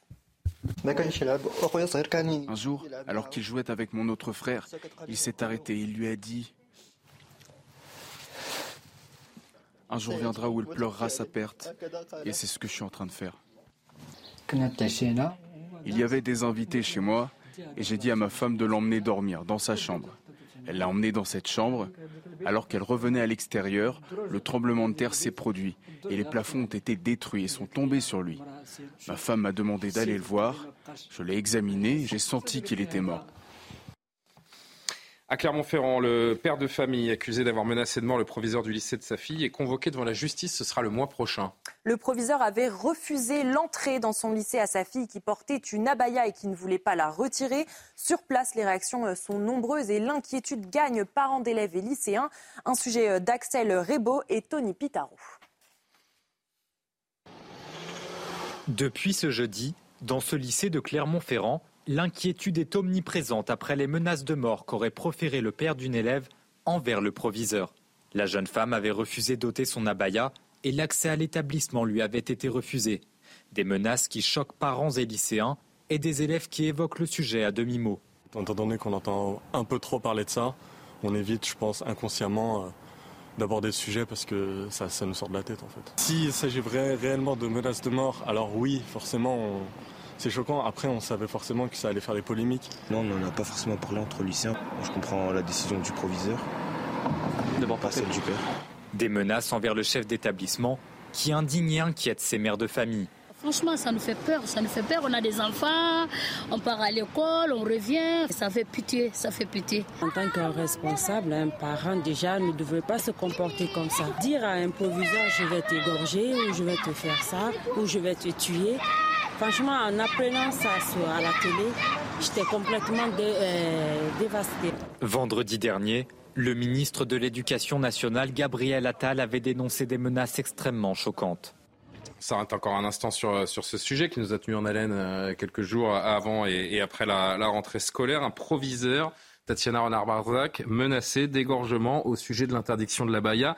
J'ai envie de dire, nous en sommes encore là bah, c'est justement ce qui justifie, et c'est bien pour cela d'ailleurs que cette mesure d'interdiction de la baïa a été prise. Ça, justifie euh, la prise de décision du, président de la République et du ministre de l'Éducation nationale. Euh, Emmanuel Macron l'avait expliqué d'ailleurs lors de l'interview, souvenez-vous, à Hugo Décrypte, ce youtubeur, en, disant qu'en fait, cette décision, elle était justement. Le problème de la laïcité était au cœur même aujourd'hui de l'éducation nationale. Euh, et malheureusement, bah, en 2015, tout le monde n'a pas été Charlie. Il faut, il, faut, il, faut aussi, il faut aussi le dire. Et il faut dire que peut-être que la désaffection aujourd'hui dans l'éducation nationale des professeurs est liée aussi à ces profs qui, au-delà d'un problème de recrutement, etc., évident, euh, en, peuvent plus de se faire menacer, d'avoir peur, d'avoir la boule au ventre lorsqu'ils font certains cours, notamment en histoire, euh, lorsqu'ils euh, font des cours et que certains leur disent que c'est pas possible d'entendre ce genre de propos. Donc, je pense que cette mesure était nécessaire. On ne pouvait pas laisser les proviseurs d'être décidés en fait au lieu de l'exécutif de qu'est-ce qui était ou pas une tenue religieuse. C'était une aberration totale, une hypocrisie absolument dégueulasse, sincèrement. Euh, et je trouve que cette fermeté était absolument essentielle. Mais cela dit, cette fermeté, elle, est mise aussi parce que quand je vois ce qu'encourt ce père de famille qui a menacé ce proviseur de mort, je pense que la peine doit être exemplaire pour montrer justement que rien ne passera. Et je crois qu'il y a eu 300 jeunes filles qui sont présentées en abaya le jour de la rentrée scolaire. 68 euh, pardon, se rentraient chez elle. La discussion, l'échange, euh, le, président de la République l'a souhaité, a souhaité qu'il y ait un échange avec les parents, avec les élèves. Elle a été de mise. Malheureusement, elle n'est pas suffisante pour faire comprendre à certains qu'on ne peut pas faire ces sessions à l'école. William, un, un, mot rapide, s'il vous plaît. Moi, ce que, je trouve fou, c'est qu'il y ait un père de famille qui, est, euh, qui n'ait pas peur de menacer le proviseur de l'établissement dans le contexte que nous connaissons depuis quelques années maintenant. C'est-à-dire que ce monsieur, malgré ce qui arrive aux gens qui peuvent menacer de mort des représentants de l'autorité, il y va quand même. Ouais. Et surtout, ça s'est passé après Samuel Paty. Ça veut dire qu'il Bien sûr, mais je ne l'ai pas dit, mais vous avez compris que je... Ça veut dire que les, le, décès de Samuel Paty n'a pas entraîné de conséquences. C'est-à-dire qu'on n'a pas eu de changement en tout cas, de doctrine. Pas pour tout le monde. Pas pour tout le monde, et certains se, se permettent encore de le faire. Moi, je vois trois points en quelques mots. Le premier, c'est que c'est souvent plus les parents qui obligent les filles à le porter que les filles qui revendiquent de le porter elles-mêmes. Donc ça, c'est quand même un point. On voit régulièrement beaucoup de parents qui sont revendicatifs sur le fait du droit à leur fille de porter euh, la baya. Le deuxième point que je vois, c'est que on, assiste toujours, malheureusement, dans les écoles à la doctrine pas de conflit, pas de vague et accommodement raisonnable. Et je pense que le point essentiel d'Emmanuel Macron, et de Gabriel Attal, au-delà des interdictions, au-delà des questions de principe, c'est de revenir sur cette doctrine de pas de conflit, pas de vague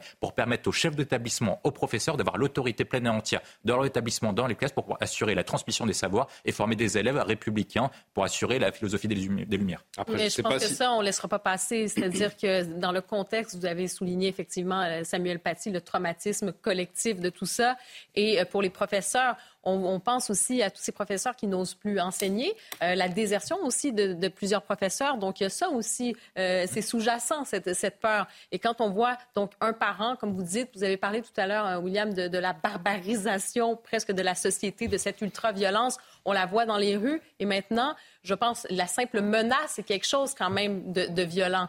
Euh, donc oui, la réponse doit être assez rapide et non pas exemplaire, mais juste. C'est-à-dire qu'il y a une situation qui est dramatique, vous êtes menacé de mort, ça envoie un message. Mm. Je pense que la réponse doit venir très rapidement euh, de la part du gouvernement. Et puis on va un peu plus loin dans ce, sujet. Je me tourne de nouveau vers, euh, vers Maureen pour que vous réagissiez à cette actu qui, va dans le sens de ce que l'on dit également. Le football qui s'invite, les footballeurs, certains footballeurs qui s'invitent dans ce débat sur la Baïa également. Deux joueurs de l'équipe de France ont pris position. Il s'agit des défenseurs Jules Koundé et Ibrahima Konaté. Sur les réseaux sociaux, ils ont critiqué la décision du gouvernement d'interdire le port de la baya à l'école. On peut lire hein, sur les tweets que vous voyez à l'écran euh, Ibrahima Konaté qui avait euh, commenté C'est une blague, j'espère, concernant donc une vidéo du témoignage d'une jeune femme exclue de son lycée pour port de la baya. Et Jules Koundé également qui avait publié une vidéo d'une influenceuse qui dénonce et critique une déclaration du président de la République. On peut représenter l'équipe de France et, euh, et, aller contre une interdiction actée, tranchée par le Conseil d'État? Je sais pas qui. Alors je vois William Fernand de la tête. Allez-y. Non, on, a donné des injonctions contradictoires aux stars de l'équipe de France de football. On leur a demandé d'être des modèles de société, de s'exprimer, parfois de pas s'exprimer. C'est compliqué quand vous avez entre 20 et 23 ans, vous n'êtes pas habitué de politique, d'exprimer sur tous les sujets. Moi, je pense par contre que si par cas les stars ont le droit de s'exprimer sur tous les sujets, les joueurs de l'équipe de France représentent l'équipe de France, donc doivent s'exprimer au nom de l'ensemble des Français et ils doivent respecter la position officielle du gouvernement français et donc du sélectionneur de l'équipe de France. Je pense que Didier Deschamps aurait dû demander à ces joueurs qui ne sont pas habitués forcément aux questions de laïcité parce que Koundé joue en Espagne et Konaté joue en Angleterre. des joueurs français. Non, mais ça des joueurs français. Mais Koundé de mémoire, je crois qu'il est formé en France. Même si vous êtes formé en France, vous n'êtes pas forcément à l'aise avec tous les sujets de laïcité. Il était à Bordeaux. Hein, si on demande à l'ensemble de nos concitoyens de, 18 à 23 ans de nous expliquer parfaitement le concept de laïcité, je pense qu'ils ne le savent pas. Mais par contre, le sélectionneur de l'équipe de France aurait dû les rappeler à l'ordre en leur disant que vous avez le droit de vous exprimer. Par contre, si vous exprimez contre une position officielle, vous n'êtes pas en mesure de représenter l'équipe nationale de football. Non, mais je connais est né à Paris, allez-y. Euh. Quand même raison gardée. Les, joueurs de l'équipe de France, même si je ne partage pas du tout leur position, ne sont pas les porte-parole du gouvernement. Ils ont quand même le droit d'émettre des opinions euh, personnelles. Euh, l'un d'entre eux dit c'est une blague. Non, heureusement, ça n'est pas une, hmm. blague.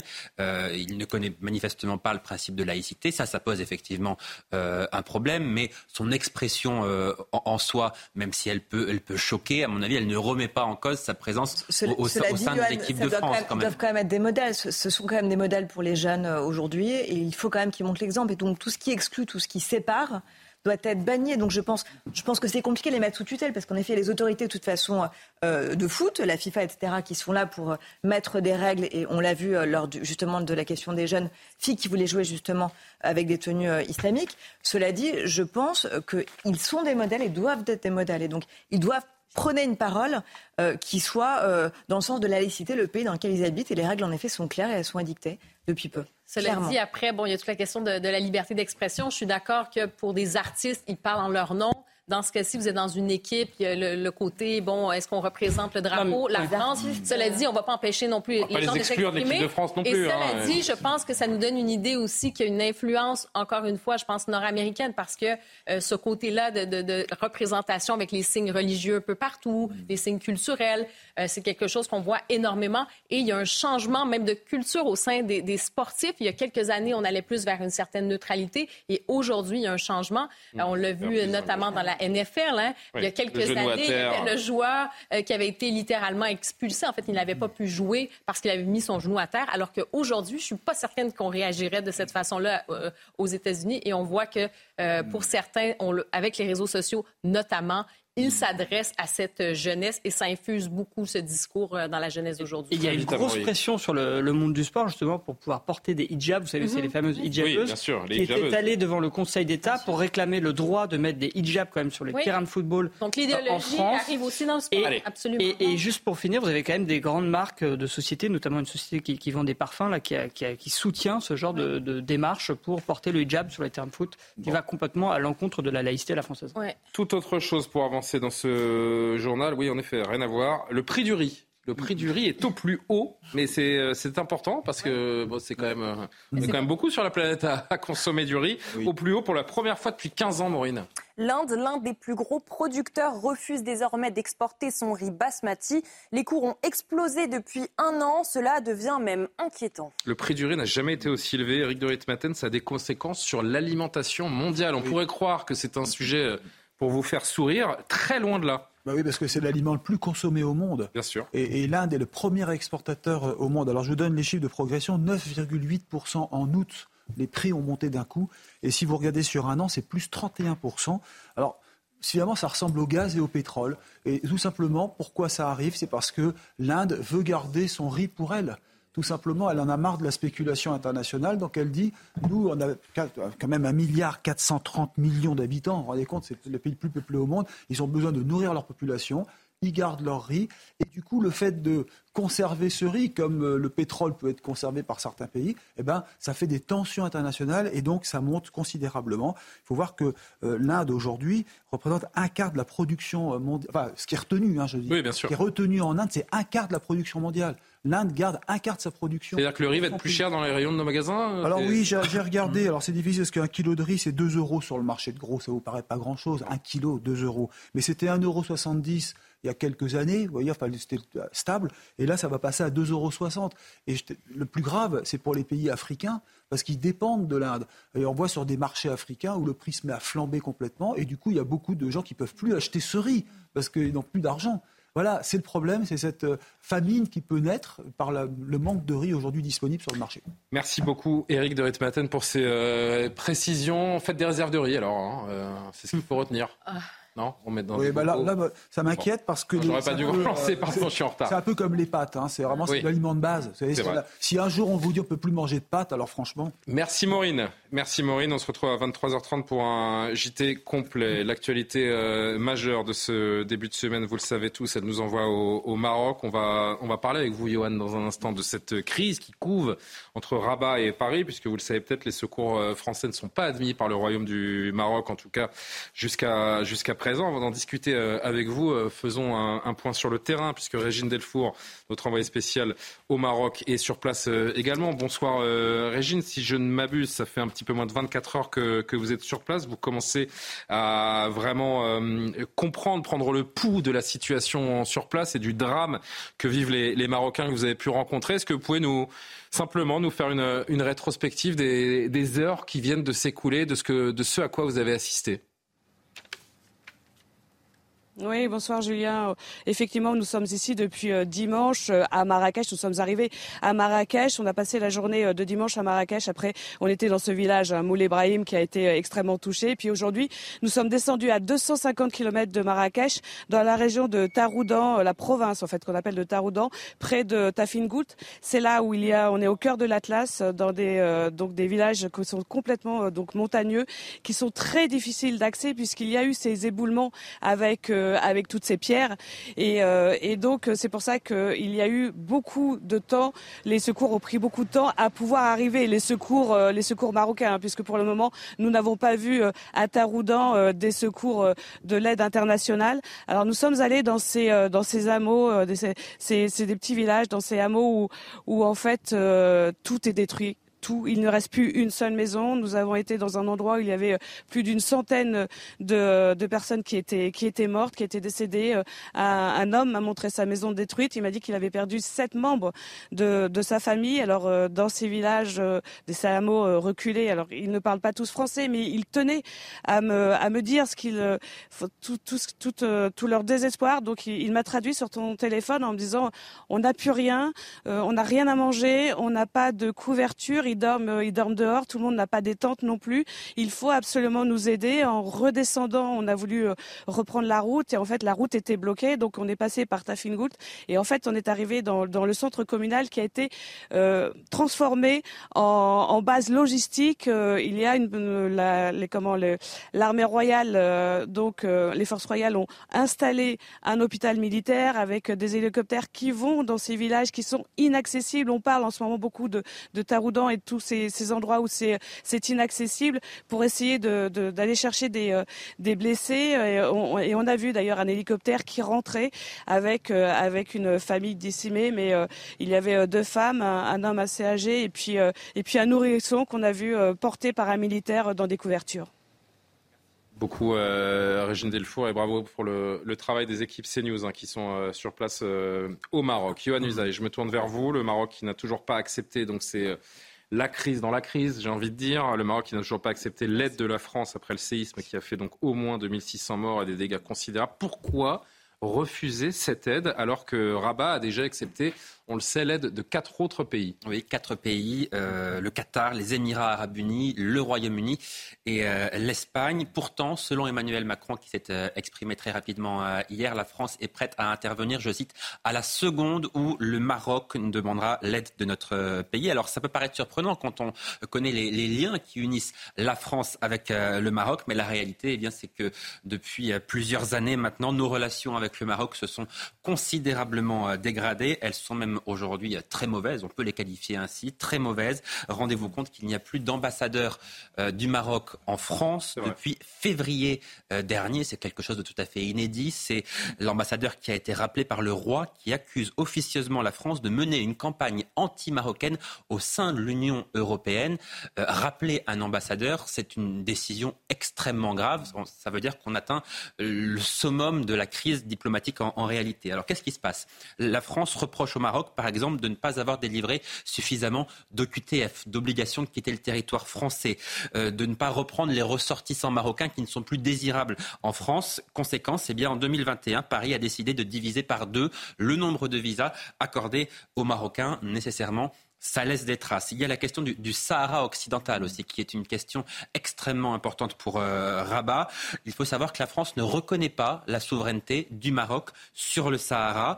Euh, et pourquoi cette décision? Eh Bien Pour ne pas se fâcher avec l'Algérie. Parce qu'en réalité, Emmanuel Macron a décidé de privilégier les relations diplomatiques avec l'Algérie, quitte à se fâcher avec le Maroc. Il faut savoir que euh, les relations entre l'Algérie et le Maroc sont également euh, très mauvaises. Les deux pays sont euh, en conflit diplomatique ouvert. Donc voilà, pour toutes ces raisons, la France a perdu l'influence qu'elle avait au Maroc depuis qu'Emmanuel Macron est arrivé à l'Élysée. Le gouvernement français prétend pourtant qu'il pas de problème qu'il tente, de, il tente de, minimiser cette crise entre Paris et Rabat. Oui, alors néanmoins, on sent bien, ce matin, différents ministres se sont exprimés et on sent bien que la gêne, elle est palpable au niveau du, gouvernement. Difficile, quand on est ministre, effectivement, de reconnaître publiquement qu'il y a des tensions extrêmement fortes entre, entre nos deux pays. Dans ce cas-là, eh bien, on sort des, des éléments de, de langage, comme l'a fait ce matin la ministre des Affaires étrangères, Catherine Colonna.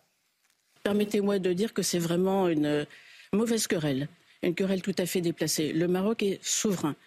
Il est euh, seul en mesure de déterminer quels sont ses besoins et le rythme auquel il souhaite que des réponses soient apportées à son besoin. Nous avons fait une offre, une soixantaine de pays ont fait des offres et le Maroc décide souverainement d'appeler telle ou telle de ses propositions Donc en gros, circuler, il n'y a rien à voir.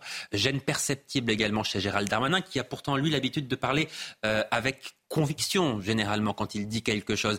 Là, ce matin, il a un peu sorti les rames, mais il a aussi surtout sorti la langue de bois. Le Maroc et, la France sont, deux pays frères. On a évidemment, euh, je veux évidemment avoir une pensée extrêmement forte pour euh, les milliers de personnes touchées au Maroc. La France se tient à disposition du, du Maroc. Le Maroc, c'est un grand pays, un grand pays africain qui a une grande protection civile. Et euh, pensent, euh, et c'est bien normal que d'une manière ou d'une autre, euh, une aide internationale peut être au rendez-vous, la France mm. sera là. On sait que les relations diplomatiques sont compliquées entre nos deux pays depuis plusieurs mois. Il n'y a plus d'ambassadeur du Maroc en France. Ça peut être lié ou pas, Gérald Darmanin? Non, je, ne le crois pas. Encore une fois, la tragédie qui touche le sud du Maroc touche tout le monde, touche tous les Français. Et nous sommes vraiment à la disposition de nos amis marocains. Gérald Darmanin ne croit pas que ce soit lié aux questions diplomatiques. En réalité, il le sait très bien. Bien sûr, c'est lié à ça, mais il ne peut pas le dire.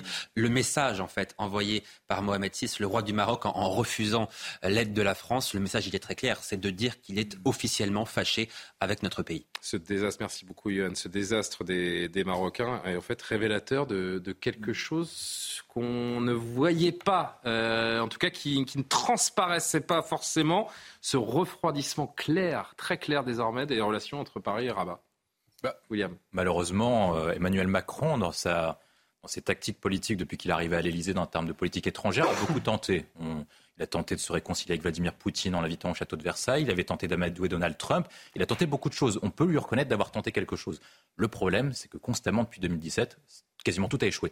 Les relations avec les États-Unis sont plus mal, dans la mesure où avec Donald Trump, ça n'a pas marché, et avec Joe Biden, maintenant, c'est assez froid. Avec Poutine, bah, maintenant, les liens diplomatiques sont rompus. Avec le Royaume-Uni, les liens diplomatiques sont rompus. Euh, là où Emmanuel Macron passe en Europe, il se fait constamment euh, ces initiatives européennes sont constamment conspuées, voire rejetées. Et en Afrique, on a perdu l'ensemble de nos positions, soit à travers des coups d'État, parce que nos, pays alliés se sont fait renverser par des régimes putschistes, et maintenant c'est euh, froissé avec le pays historiquement frère, qui est le Maroc, qui a toujours soutenu la République française. Il faut quand même rappeler que lorsqu'on a des problèmes à l'intérieur de nos situations, notamment sur les questions de voile, etc., on avait demandé au père de Mohamed VI, Hassan II, de nous aider sur l'ensemble de ces questions. Donc normalement, Hassan II comme les pays du Golfe, notamment l'Arabie saoudite, nous aidaient traditionnellement à régler même nos problèmes internes. Là maintenant, Emmanuel Macron s'est brouillé et on peut se poser la question. Est-ce qu'on peut dire que le fait de ne pas jouer le jeu, notamment sur les OQTF, comme l'a rappelé euh, Johan, est une raison aussi bah, valable pour la France de taper du poing sur la table? vous pouvez taper du poing sur la table tout en utilisant des arguments diplomatiques différents. Moi, je ne pense pas que le Maroc mm. nous reproche d'adopter une politique ferme en termes d'immigration. Eux-mêmes adoptent une politique ferme en termes d'immigration. Moi, je pense que ce qu'ils nous reprochent, c'est de les avoir trahis au profit de l'Algérie. Et la question qui se pose, c'est est-ce qu'on a gagné le même bénéfice au niveau de l'Algérie Parce qu'on a les mêmes problèmes du côté F avec les Algériens. On a le même problème avec les accords déviants et le régime dérogatoire spécifique sur l'immigration. Et Emmanuel Macron, en final, a perdu sur les deux tableaux. On s'est froissé avec le Maroc sans pour autant améliorer les relations avec Alger et se pose la question de sa stratégie politique auquel, eh ben, si on fait le bilan en termes de politique étrangère, malheureusement, c'est triste à dire, il a fait moins bien que Hollande dans la mesure où, dans les pays en fait où la situation qu'il a récupérée, nos pays, il n'y a aucune situation qui est meilleure de, avant 2017 que maintenant en 2023. Oui, c'est ça en fait ce qui ne va pas avec la politique qu'a choisi de conduire Emmanuel Macron. Mmh. Euh, c'est-à-dire qu'il a pris le risque consciemment de se fâcher avec le Maroc mais en espérant se réconcilier avec les Algériens, en espérant obtenir quelque chose de l'Algérie. Or, qu'est-ce qu'on constate là aussi depuis quelques mois avec l'Algérie? C'est que ça ne s'améliore pas, au contraire. L'Algérie prend même parfois, euh, assume parfaitement, parfois d'humilier la, France. Souvenez-vous, l'Algérie qui a réintégré dans son hymne national un, couplet anti-français euh, récemment. Donc, on voit bien que vraiment la politique qu'a choisi de mener euh, Emmanuel Macron dans, en, en Afrique du, Nord, au Maghreb, ne fonctionne absolument pas et que nous avons perdu sur les deux tableaux. On est d'accord que pendant le séisme, euh, Mohamed VI était en France. Oui. Pour euh, se soigner. Oui. Euh, c'est pas un peu paradoxal d'utiliser l'aide de la France pour, euh, pour lui-même, mais pas pour les Marocains sur place? Je n'ai pas du tout envie de réagir là-dessus. Pourquoi pas? Bah, Parce que d'abord, on n'a pas, on pas la certitude qu'il était ici pour se faire soigner. Ah bon? Voilà. ça, c'est la première chose. A priori, il était en effet en France.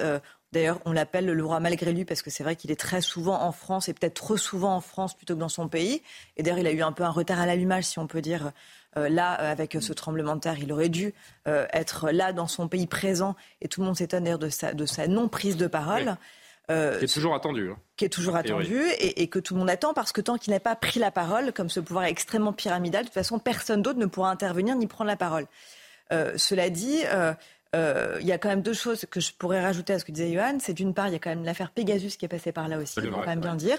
Donc, peut rappeler téléspectateurs que espion israélien que les Marocains ont utilisé pour espionner le téléphone personnel d'Emmanuel Macron. Ce n'est quand même pas rien. Non. Deuxième chose, il y a en effet la question avec l'Algérie où Emmanuel Macron a voulu faire du et en même temps sa fameuse marque de fabrique, euh, ce qui est un souci en effet parce que les relations étaient quand même assez idylliques, il faut bien dire, entre Hassan II et Jacques Chirac à l'époque. Et en effet, on avait des relations privilégiées avec le Maroc et donc quel gâchis, quel dommage. Et puis on a une histoire commune, on a aussi un, passé de, d'amis, enfin, d'amitié extrêmement profonde euh, et importante et de communauté extrêmement euh, imbriquée.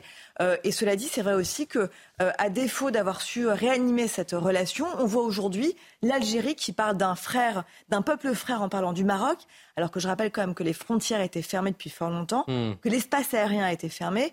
Et donc, j'espère que la France sera renouée avec ce pays parce qu'il est absolument essentiel. Et on l'a vu au moment du Covid. En fait, on a fait n'importe quoi dans nos relations avec les pays du Maghreb. En fait, Emmanuel, Macron, Emmanuel Macron, peut être Macron a passé des années euh, cassant euh, et, et, parfois, je pense qu'il n'a pas forcément le sens de l'histoire, et désormais, le sens de l'histoire. Désormais, ça fait des années qu'il tente euh, d'amadouer l'Algérie, qui elle euh, la France, tandis que notre partenaire naturel dans la région, bah, ça a toujours été le Maroc, il faut qui a été négligé, méprisé. mais, Voici mais les, les conséquences aujourd'hui. Que Emmanuel Macron n'est pas arrivé à caser dans son agenda un, un, un déplacement officiel au Maroc euh, il a eu le temps de, caler euh, des youtubeurs sur la pelouse de l'Elysée, donc a priori il aurait pu caler c'est donc le roi du Maroc C'est un mépris parce qu'il a quand même fait pour l'Algérie, il faut bien dire, et il a fait de nombreuses démarches, et ce devoir mémoriel, etc., et ces travaux qui ont été menés aussi.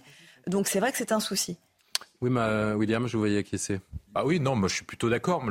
Emmanuel Macron, c'est ça à peu près, c'est ça, c'est difficile en politique parce que Emmanuel Macron est vu par beaucoup de nos concitoyens comme menant une bonne politique étrangère. C'est-à-dire qu'il y a beaucoup de personnes, lorsque vous prenez les enquêtes d'opinion sur l'élection présidentielle de 2002, qui disaient Emmanuel Macron mène une bonne politique internationale et représente bien la France à l'étranger, dans la mesure où il est jeune, on a une bonne image à l'étranger.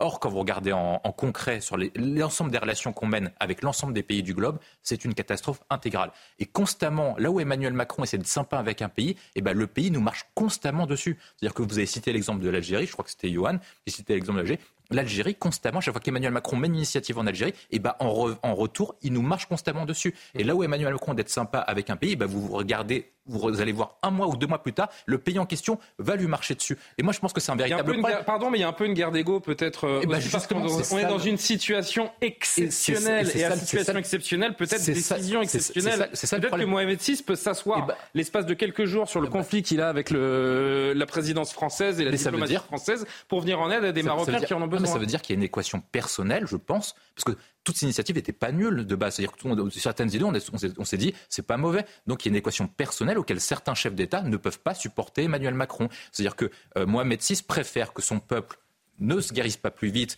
ne bénéficient pas d'une aide internationale, juste parce Il y a une aide internationale, mais pas de la France. Mais pas de la France. En, bah, tout cas, la France aurait donné le plus de moyens, davantage que les autres pays. Normalement, c'est ce qu'on aurait pu se dire. Et donc, il préfère refuser cette aide uniquement dans son conflit personnel avec Emmanuel Macron. Et c'est là où on a un véritable problème. C'est-à-dire que normalement, traditionnellement, on dit qu'il y a une continuité de la politique étrangère. Par exemple, aux États-Unis, ils mènent une guerre contre la Chine, que ce soit Biden ou Trump, c'est la même politique étrangère qui est menée. Mais par contre, en France, il y a une discontinuité qui avait été menée, ce qu'on appelle la politique gaulo-mitterrandienne, qui a été interrompue de fait un peu par Emmanuel Macron, qui a marqué une rupture historique de notre politique étrangère. On peut, que, on peut imaginer, Johan, que la situation éventuellement se, se décante dans les heures, les, jours qui viennent, et parce qu'on a vraiment, véritablement, hein, littéralement, des secouristes français qui sont restés sur des tarmacs d'aéroports, prêts à aller euh, euh, à Marrakech et dans ses environs pour, euh, pour intervenir, et qui sont restés sur place scotchés. Oui, alors non, mais peut-être seront-ils autorisés effectivement à, s'y rendre dans, les prochains jours. Il y a quelque chose qui entre aussi en, ligne de compte quand même, euh, c'est euh, le fait d'organiser les, secours sur place. Que tout le monde débarque en, même temps, ça peut être un peu la pagaille. Il faut que les autorités américaines organisent l'arrivée des, secours. Donc que ce soit progressif, voilà, c'est normal. D'autres pays arriveront au fur et à mesure. Ce qui interroge, c'est que la France n'ait pas été choisie dès le début. La France arrivera sans doute à un moment. C'est pas ça le sujet. Le véritable sujet, c'est que la France n'ait pas été choisie dès, parmi les, début, parmi les, quatre, effectivement. Mm. On partage quand même une langue. On peut se dire, c'est tout bête ce que je vais vous dire, mais l'arrivée de ce cours français qui parle français, beaucoup de Marocains parlent cette langue, c'est aussi plus simple pour se faire comprendre de la population, etc. Donc on, voit vraiment que euh, si le Maroc n'a pas choisi la France parmi les quatre premiers pays à arriver sur place, c'est véritablement parce qu'il y a une crise diplomatique. Hein. C'est la seule explication. Eric, je crois que vous vouliez rajouter une dernière chose dans le, dans le marasme ambiant et le drame que vivent les Marocains. Je crois qu'il y a des, des, des histoires d'assurance également. C'est très terre à terre ce que l'on dit, alors que des, des corps sont encore sous les décombres et qu'éventuellement il y a encore de l'espoir de, retrouver mm. des, vivants, mais ce côté euh, économique, il va vite euh, être problématique pour les Marocains aussi. Oui, parce qu'au-delà du drame humain, il y a le drame économique. Hein. C'est clair que euh, j'ai regardé, les, assurances sont pratiquement inexistantes. Hein. Ça couvre pas du tout les catastrophes naturelles. Il n'y a rien contre cela, hein, que ce soit l'automobile catastrophes naturelles ou les maisons. Et je regardais les chiffres sur la Turquie, le, séisme qui, était énorme en Turquie au mois de février. 50, milliards. 40 milliards de dollars de dégâts. 40 milliards de dollars. Et les assurances n'ont remboursé que 5 milliards. Donc ça, ça vous en dit long sur euh, le niveau d'assurance et d'assurer ces pays. Mais souvent, d'ailleurs, ce sont eux-mêmes qui construisent leur maison. C'est ça aussi la réalité, parce qu'ils n'ont pas l'argent pour faire construire la maison. Mais c'est quand même, on voit, globalement, moi je regarde ça, j'ai l'impression qu'il y a une espèce de guerre. Vous avez parlé de la guerre d'ego aussi. Mm. Mais pendant ce temps-là, il y a des gens qui meurent aussi. Et on se dit, oui, le, Maroc veut peut-être envoyer un message qui dit non aussi à une sorte d'ingérence euh, humanitaire. Hein. Il y a ça aussi, d'envoyer ce message que, écoutez, euh, non, c'est pas parce qu'il arrive un malheur que nous, nous ne sommes pas capables de faire face. C'est aussi d'envoyer un certain message, entre guillemets, de puissance. Et il a dit non à la France, il a dit non aussi au Canada, soit dit en passant. Euh, le Canada ah qui a aussi, offert l'aide et qui sont restés comme ça. Et ensuite, ben, il y a aussi euh, ce, petit égo qui vient nous chercher aussi. 23h30, Maureen Vidal, le JT.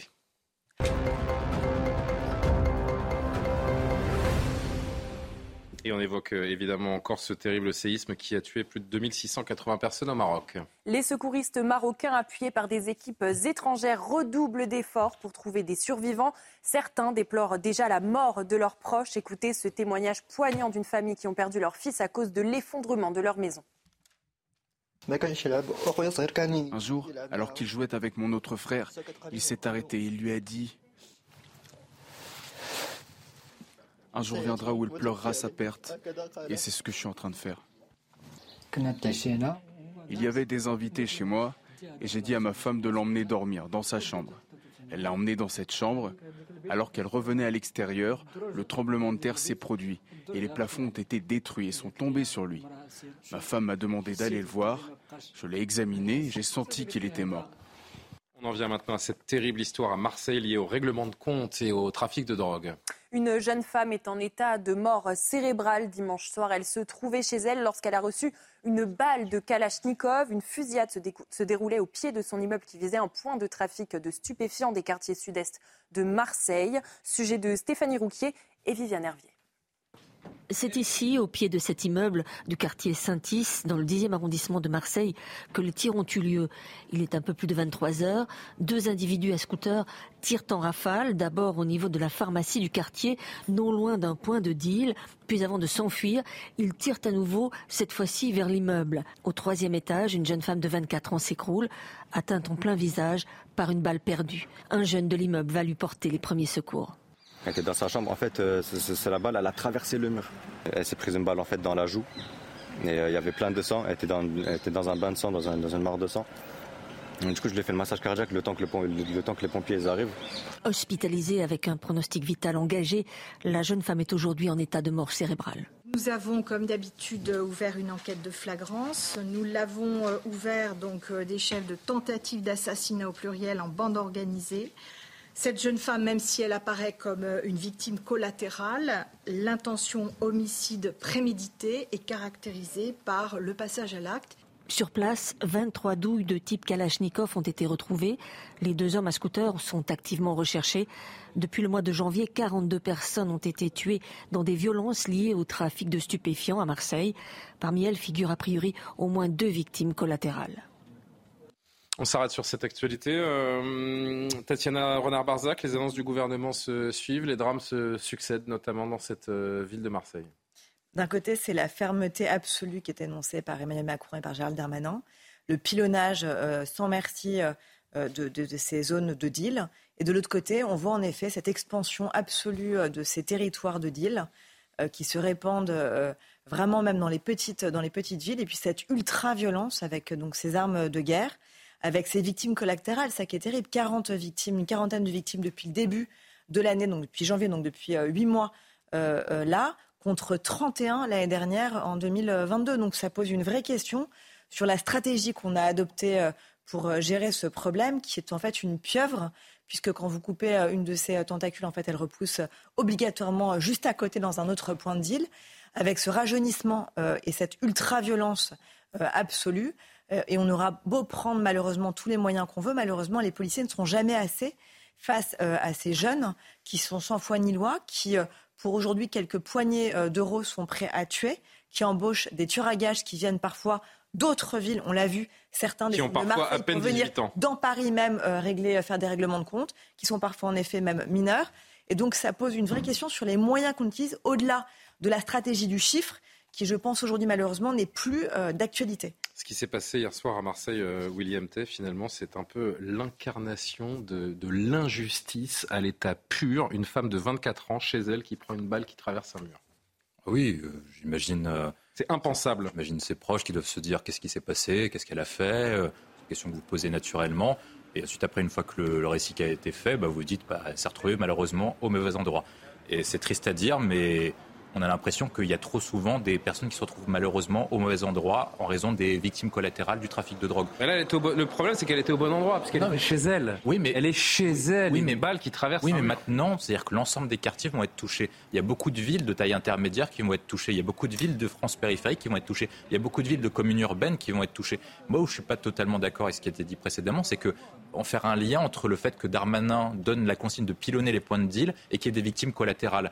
Si par cas il y avait des, euh, un lien logique entre le fait de pilonner des points de deal et des, et des victimes collatérales, il y aurait des victimes collatérales de personnes qui travaillent pour le service public. Il y aurait des victimes collatérales devant les écoles, devant les commissariats. Or là, ce sont des personnes qui sont des victimes collatérales de règlements de compte entre trafiquants de drogue. Vraisemblablement, on Ça n'a n'a pas rien à voir avec le démantèlement des points de exactement, deal. exactement. Vous avez raison. Ça, c'est le premier point que je donne. Le deuxième point que moi je pense qui est essentiel, c'est que on a montré sur la Baïa, notamment lorsque la République est ferme, et ben, l'interdiction de la Baïa était respectée. On a montré également pendant les émeutes que lorsqu'on a envoyé le GIGN, le RAID, lors du troisième soir d'émeutes, et ben, les émeutes se sont calmées. Donc ce qui compte dans ces territoires perdus de la République, c'est la force républicaine, c'est la fermeté. Or, Euh, Pardon, la quand on envoie la CRS 8, la CRS bah oui, mais quand on envoie la CRS, bah, bah, si, quand, bah, si, quand, il y a la CRS 8, en tout cas, il n'y a pas de mort le jour de la CRS 8. Il, il y a des morts quand la CRS 8 part. Donc ça veut dire que nous, le point essentiel, c'est d'envoyer la CRS 8, l'ensemble des GIGN, l'ensemble des troupes armées, non pas pour faire des assistantes sociales et pour maintenir l'ordre, c'est récupérer le contrôle des territoires, saisir les armes à feu pour éviter les tueries de masse. Il faut quand même rappeler que les armes à feu sont interdites en France et donc du coup, les pouvoirs de police et les pouvoirs de justice sont en capacité de les saisir si par cas elles, elles souhaitent le faire. Alors très vite, parce qu'on... Mais les Français sont en ce moment en train de prendre conscience de l'ampleur du trafic de drogue. même, parce que je pense que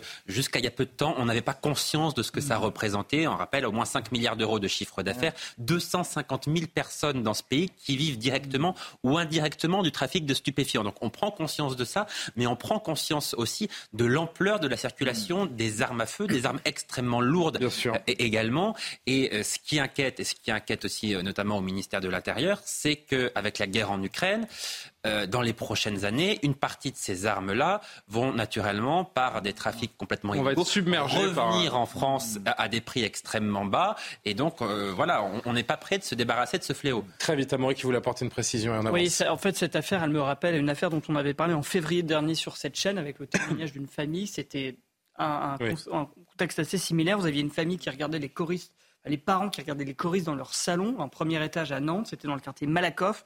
Trois enfants en bas âge, dont un enfant de 18 mois qui jouait dans leur chambre, donc a priori en sécurité, et une balle de Kalachnikov, là encore une arme lourde, qui rentre dans la chambre et qui ricoche dans tout l'appartement. Heureusement, les, les enfants n'étaient pas blessés, mais ce que nous avaient dit ses parents, c'est que depuis, ils voulaient déménager. D'ailleurs, ils ont déménagé, ils sont partis de ce quartier, ils ont fui ce quartier où finalement euh, certains dealers ont l'impression d'être entre eux et de pouvoir euh, se tirer dessus euh, comme s'il n'y avait pas de conséquences pour les habitants autour. Mais combien de victimes ça va prendre? Combien de victimes? Oui, bien sûr. Bien sûr. Je, je- je trouve que c'est glaçant. Non, mais c'est- un scandale. Il y a une gamine de 24 ans qui est morte chez elle. Je veux dire, si les gens n'arrivent plus à réagir, si le gouvernement, si on... On est presque anesthésié par ce genre d'informations. c'est- C'est vrai qu'on devrait... Non, mais c'est quand même le dernier sanctuaire, c'est chez soi quand même. C'est vrai. On, avance dans ce, dans ce journal encore une fois avec cette enquête pour des faits de viol, là encore, à, enfin là encore, des, des faits de viol à Bordeaux le soir de la Coupe du Monde de rugby. Une supportrice irlandaise de 37 ans a déposé plainte au commissariat central de Bordeaux pour des faits présumés de viol après avoir passé dimanche la soirée dans des bars à regarder le match. Elle aurait été abordée par trois hommes alors qu'elle rentrait chez elle. Elle aurait alors été plaquée contre la porte d'un immeuble et abusée sexuellement. Les trois hommes ont pris la fuite. La police et les secours l'ont alors emmenée à l'hôpital pour des examens. Pour l'heure, il n'y a aucune interpellation. Et puis on termine avec une dernière information, ce journal, cher, euh, cher Maureen. Euh, l'année est bien compliquée pour euh, le footballeur Paul Pogba.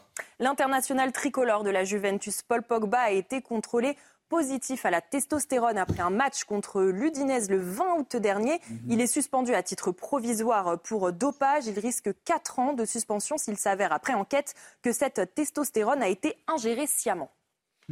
Dure année hein, pour Paul Pogba qui a multiplié les, blessures, qui a eu cette terrible affaire d'extorsion de fonds dans laquelle son, frère également a été, euh, a été euh, mêlé, exactement. Et puis euh, donc ces suspicions de, dopage qui semblent se confirmer. On va mettre tout ça au conditionnel parce qu'il n'est pas encore suspendu, mais il pourrait prendre 4 ans de suspension à 30 ans, autant dire ça sent une fin de carrière très compliquée pour le Paul Pogba, qui a, trouvé son remplaçant euh, également en équipe de France en la personne d'Aurélien Chouameni. Donc on suivra euh, tout cela, mais ça semble bien, bien compliqué pour, euh, bien compromis pour Paul Pogba. Merci beaucoup, Maureen Vidal, pour ce dernier journal de la soirée de Soir Info. On vous dit à demain, Maureen. Je me tourne vers Eric de Ritmaten. On va conclure cette soirée avec une actualité pas du tout réjouissante, mais on va dire quand même un tout petit peu moins lourde que ce qu'on a vécu depuis, euh, depuis 22 heures, en tout cas un peu plus étonnant. Vous allez nous parler d'une crise qui frappe le vignoble bordelais. Les vendanges commencent, ça on l'a vu, les vendanges précoces, mais le moral surtout est au plus bas du côté de Bordeaux. Vous nous avez trouvé un titre exceptionnel, Peur sur la vigne. Absolument, bah oui, hein, en, hommage au film de Georges Lautner, Peur sur la ville, 1975. Alors en fait, si vous voulez, le roi Charles III ira bientôt à Bordeaux. On sait qu'il sera en France euh, vers le 20 septembre. Ça devrait rendre tout le monde heureux de, voir surtout que savez qu'il est un peu chez lui, Charles III. Il ne faut pas oublier que le, Bordelais a été anglais pendant quand même trois siècles. Euh, alors pourquoi? Bah, Écoutez, le Bordelais, moi j'ai suis sidéré de voir... Vous voulez leur rendre? Bah, aux Anglais, ah bah, non, bah, il y a eu des guerres qui ont duré longtemps pour le récupérer. Alors, et, puis bon, maintenant vous savez ce que c'est. Oui, hein. oui, oui. des têtes quand même. Alors, ce qui, ce qui m'a vraiment euh, fait mal, c'est de me dire qu'on arrache des vignes de Bordeaux. Je pensais que le Bordeaux, c'était vraiment le roi des vins, que c'était sacré, qu'on n'y toucherait jamais. 9500 hectares doivent être arrachés. 9500 hectares, pour vous donner une idée, j'ai calculé, c'est pas facile de chercher, c'est trois fois l'aéroport Roissy-Charles de Gaulle. Vous imaginez la superficie? Ah C'est 10% du vignoble bordelais. Alors pourquoi? Parce que les goûts ont évolué. On préfère le rosé et le blanc. On préfère les vins. Sacrilège les vins légers. Donc vraiment, l'ambiance est morose. Et quand vous regardez un peu tout ce qui est sorti dans la presse depuis maintenant un ou deux ans, on se rend compte qu'il y a une surproduction de vin et donc on dit aux viticulteurs, ben, il faut arracher, il faut arrêter de produire. Il y a une concurrence avec les vins étrangers. Et puis, euh, Julien, vous alliez, je suis sûr que vous alliez me poser la question, les Chinois. Bah oui, ils ont les Chinois, ils revendent. Chinois, ils ont racheté euh, à une époque énormément de, de, vignobles. Beaucoup de, châteaux sont passés sous pavillon chinois. Ils sont bloqués dans leur pays, n'ont plus le droit d'investir comme, comme, ils voulaient, et donc ils revendent parce qu'ils n'entretenaient plus. Alors par exemple, j'ai vu que le château le Louden, qui est très connu, hein, qui est redevenu français, qui a été racheté par des experts comptables, et donc voilà, ça, ça redémarre heureusement. Donc l'espoir est là, bien entendu, mais vous avez aussi plein de paramètres négatifs. Vous avez eu le gel qui a fait du mal. Vous avez eu les exportations qui ont été bloquées sous des, des taxes de, Donald Trump. Le verre aussi pour faire les bouteilles, ça coûte de plus en plus cher. La Chine, je le disais, achète moins. Elle préfère le vin chilien ce qui est aussi quelque ah chose, c'est-à-dire que les ventes ont été divisées par deux. encore. Hein, voilà. Et donc la consommation de vin en même temps en France a baissé en 10 ans hein, de 44%. Consommation de vin de Bordeaux. Donc le vrai problème, il est là. Euh, qui a la cote? Alors, quels vignobles sont au top? Est-ce que ce sont des vignobles français au moins? Alors, le Bordeaux, le Bordeaux reste bien sûr au top. Et puis vous avez des. C'est pas la fin du Bordeaux. Non, non, Et ce qui se vend. A consommer avec modération, hein, parce que ça fait un moment qu'on parle de. Ce qui se vend toujours, vous savez, vous avez aujourd'hui les bouteilles les plus chères. On va pas les citer, mais elles partent à l'étranger. Elles représentent comme 60% des expéditions. Les grands vins de Bordeaux, ça, ça hmm. reste intouchable. C'est ce qui est vraiment de, plus extraordinaire. C'est très peu de volume. Hein. C'est peu de volume. Dans ces 3% des volumes, les grands grands crus. Mais vous avez aussi la concurrence avec les vins de Bourgogne. La Bourgogne, qui était euh, longtemps euh, montrée du doigt, mauvaise qualité et tout, elle repart en flèche. Et le vin de Bourgogne, aujourd'hui, même, on manque de, de, production, les prix flambent. Bah, il faut voir le Chablis. Et puis il y a aussi le climat hein, qui a changé. Donc euh, c'est vrai que c'est dur de produire quand il fait trop sec, quand il y a la, grêle, quand il fait froid. Enfin, il y a tellement de paramètres que ça complique tout cela. Mais je termine par un point positif les Bordelais sont confiants. Ils, sont en train de, de, créer une task force pour redémarrer, pour bientôt communiquer. Enfin, ils nous ont dit que vraiment les ventes commencent un peu à redémarrer et ils pensent que le futur est positif. Et puis après, bon, on va pas faire de pub pour le vin parce que les lois sont très strictes. Mais enfin, ça reste le vin en France, c'est important, c'est sacré, c'est une production qu'il faut préserver à tout prix. C'était le manifeste d'Éric de Ritmaten pour le terroir français. Merci beaucoup, euh, Éric. On souhaite bon courage aux, vignerons qui ont des vendanges compliquées. En effet, il faut le rappeler euh, cette année. À la une de vos journaux dans les kiosques euh, demain matin. La presse nationale, d'abord le Figaro qui titre sur le 49.3, la censure, les inconnus de la rentrée parlementaire. On a un souci? Eh ben c'est super, euh, je vais les lire comme ça. À Marrakech, également un reportage dans la Médina, durement éprouvé par le séisme. Vous me dites si c'est un souci qui peut se régler ou si on abandonne la, la revue de presse, les amis. Aujourd'hui, comment? Bon, bah écoutez, vous pourriez, euh, évoquer le vaccin, nouvelle arme anti-cancer. Vous savez quoi? On va faire avec les moyens du bord. Regardez, aujourd'hui en France, demain, le vaccin, nouvelle arme anti-cancer, les échos, croissance, la France devant l'Allemagne, ça remarche, me dit-on. Alléluia, merci beaucoup. Euh, Ouest France, premier quotidien français. On le rappelle à chaque fois, c'est important, le plus vendu en France, séisme. Pourquoi le Maroc filtre l'aide internationale? On en a longuement parlé, vous pourrez voir ce, ce dossier également dans Ouest France. Puis le Maine Libre, on aime bien les, les quotidiens régionaux, aller euh, chercher des, des unes différentes. Patrimoine, c'est bientôt les journées du patrimoine, oui. C'est ce week-end C'est ce week-end. C'est ce week-end. Eh bien, vous pourrez, euh, vous pourrez voir euh, quelques visites en Sarthe, et notamment, pourquoi pas, on en parlait avec Henri tout à l'heure, la cathédrale Saint-Julien du Mans, bien sûr, les amis. Voilà pour vos, votre, vos journaux, demain, vos kiosques. Il y a une tradition, il y a que Tatiana qui est pas au courant de la tradition. C'est la caméra folle la caméra folle qui va désigner quelqu'un. On ne sait pas qui. Ce soir. On ne sait pas qui. La caméra folle qui va désigner quelqu'un. Je ne sais pas comment ça va comment ça va se passer. Et cette personne, eh ben, va nous annoncer le, temps qu'il va faire demain. La caméra folle qui va s'arrêter sur sur Tatiana Renard-Barzac. Et ben, on va regarder les cartes avec vous. C'est 30 secondes. Vous regardez les cartes, vous les décrivez. Tatiana, on vous écoute. Donc, euh, canicule, on est loin de la canicule, ça y est, le temps se rafraîchit euh, sur euh, tout le centre de la France, même quelques orages à prévoir.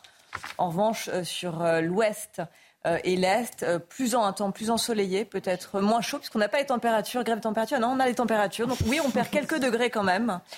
et l'après-midi, cet après-midi, demain après-midi, qu'est-ce qu'il fera comme temps?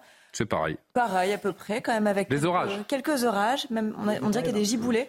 Oh, on, perd, quand même une dizaine de degrés hein, sur l'île de France, notamment. Euh, mais à l'est, ça reste quand même. On pense aux Strasbourgeois. Oh, quelle bonne nouvelle. Bravo, bravo pour cette première météo de Tatiana Barzac de, de l'année. C'est la nouvelle tradition, la caméra folle qui choisit et, qui vous donne le temps qu'il fait demain pour rappeler que euh, journaliste météo, c'est un vrai métier. Et euh, chacun d'entre nous le prouve chaque soir. Fait des économies, c'est très mauvais, mais c'est amusant. Merci beaucoup à Martin Mazur, à Patrick Urban, à Maxime Fer qui ont préparé cette émission. Je vous souhaite une belle soirée, l'édition de la nuit. Et on se retrouve demain. Bonne nuit.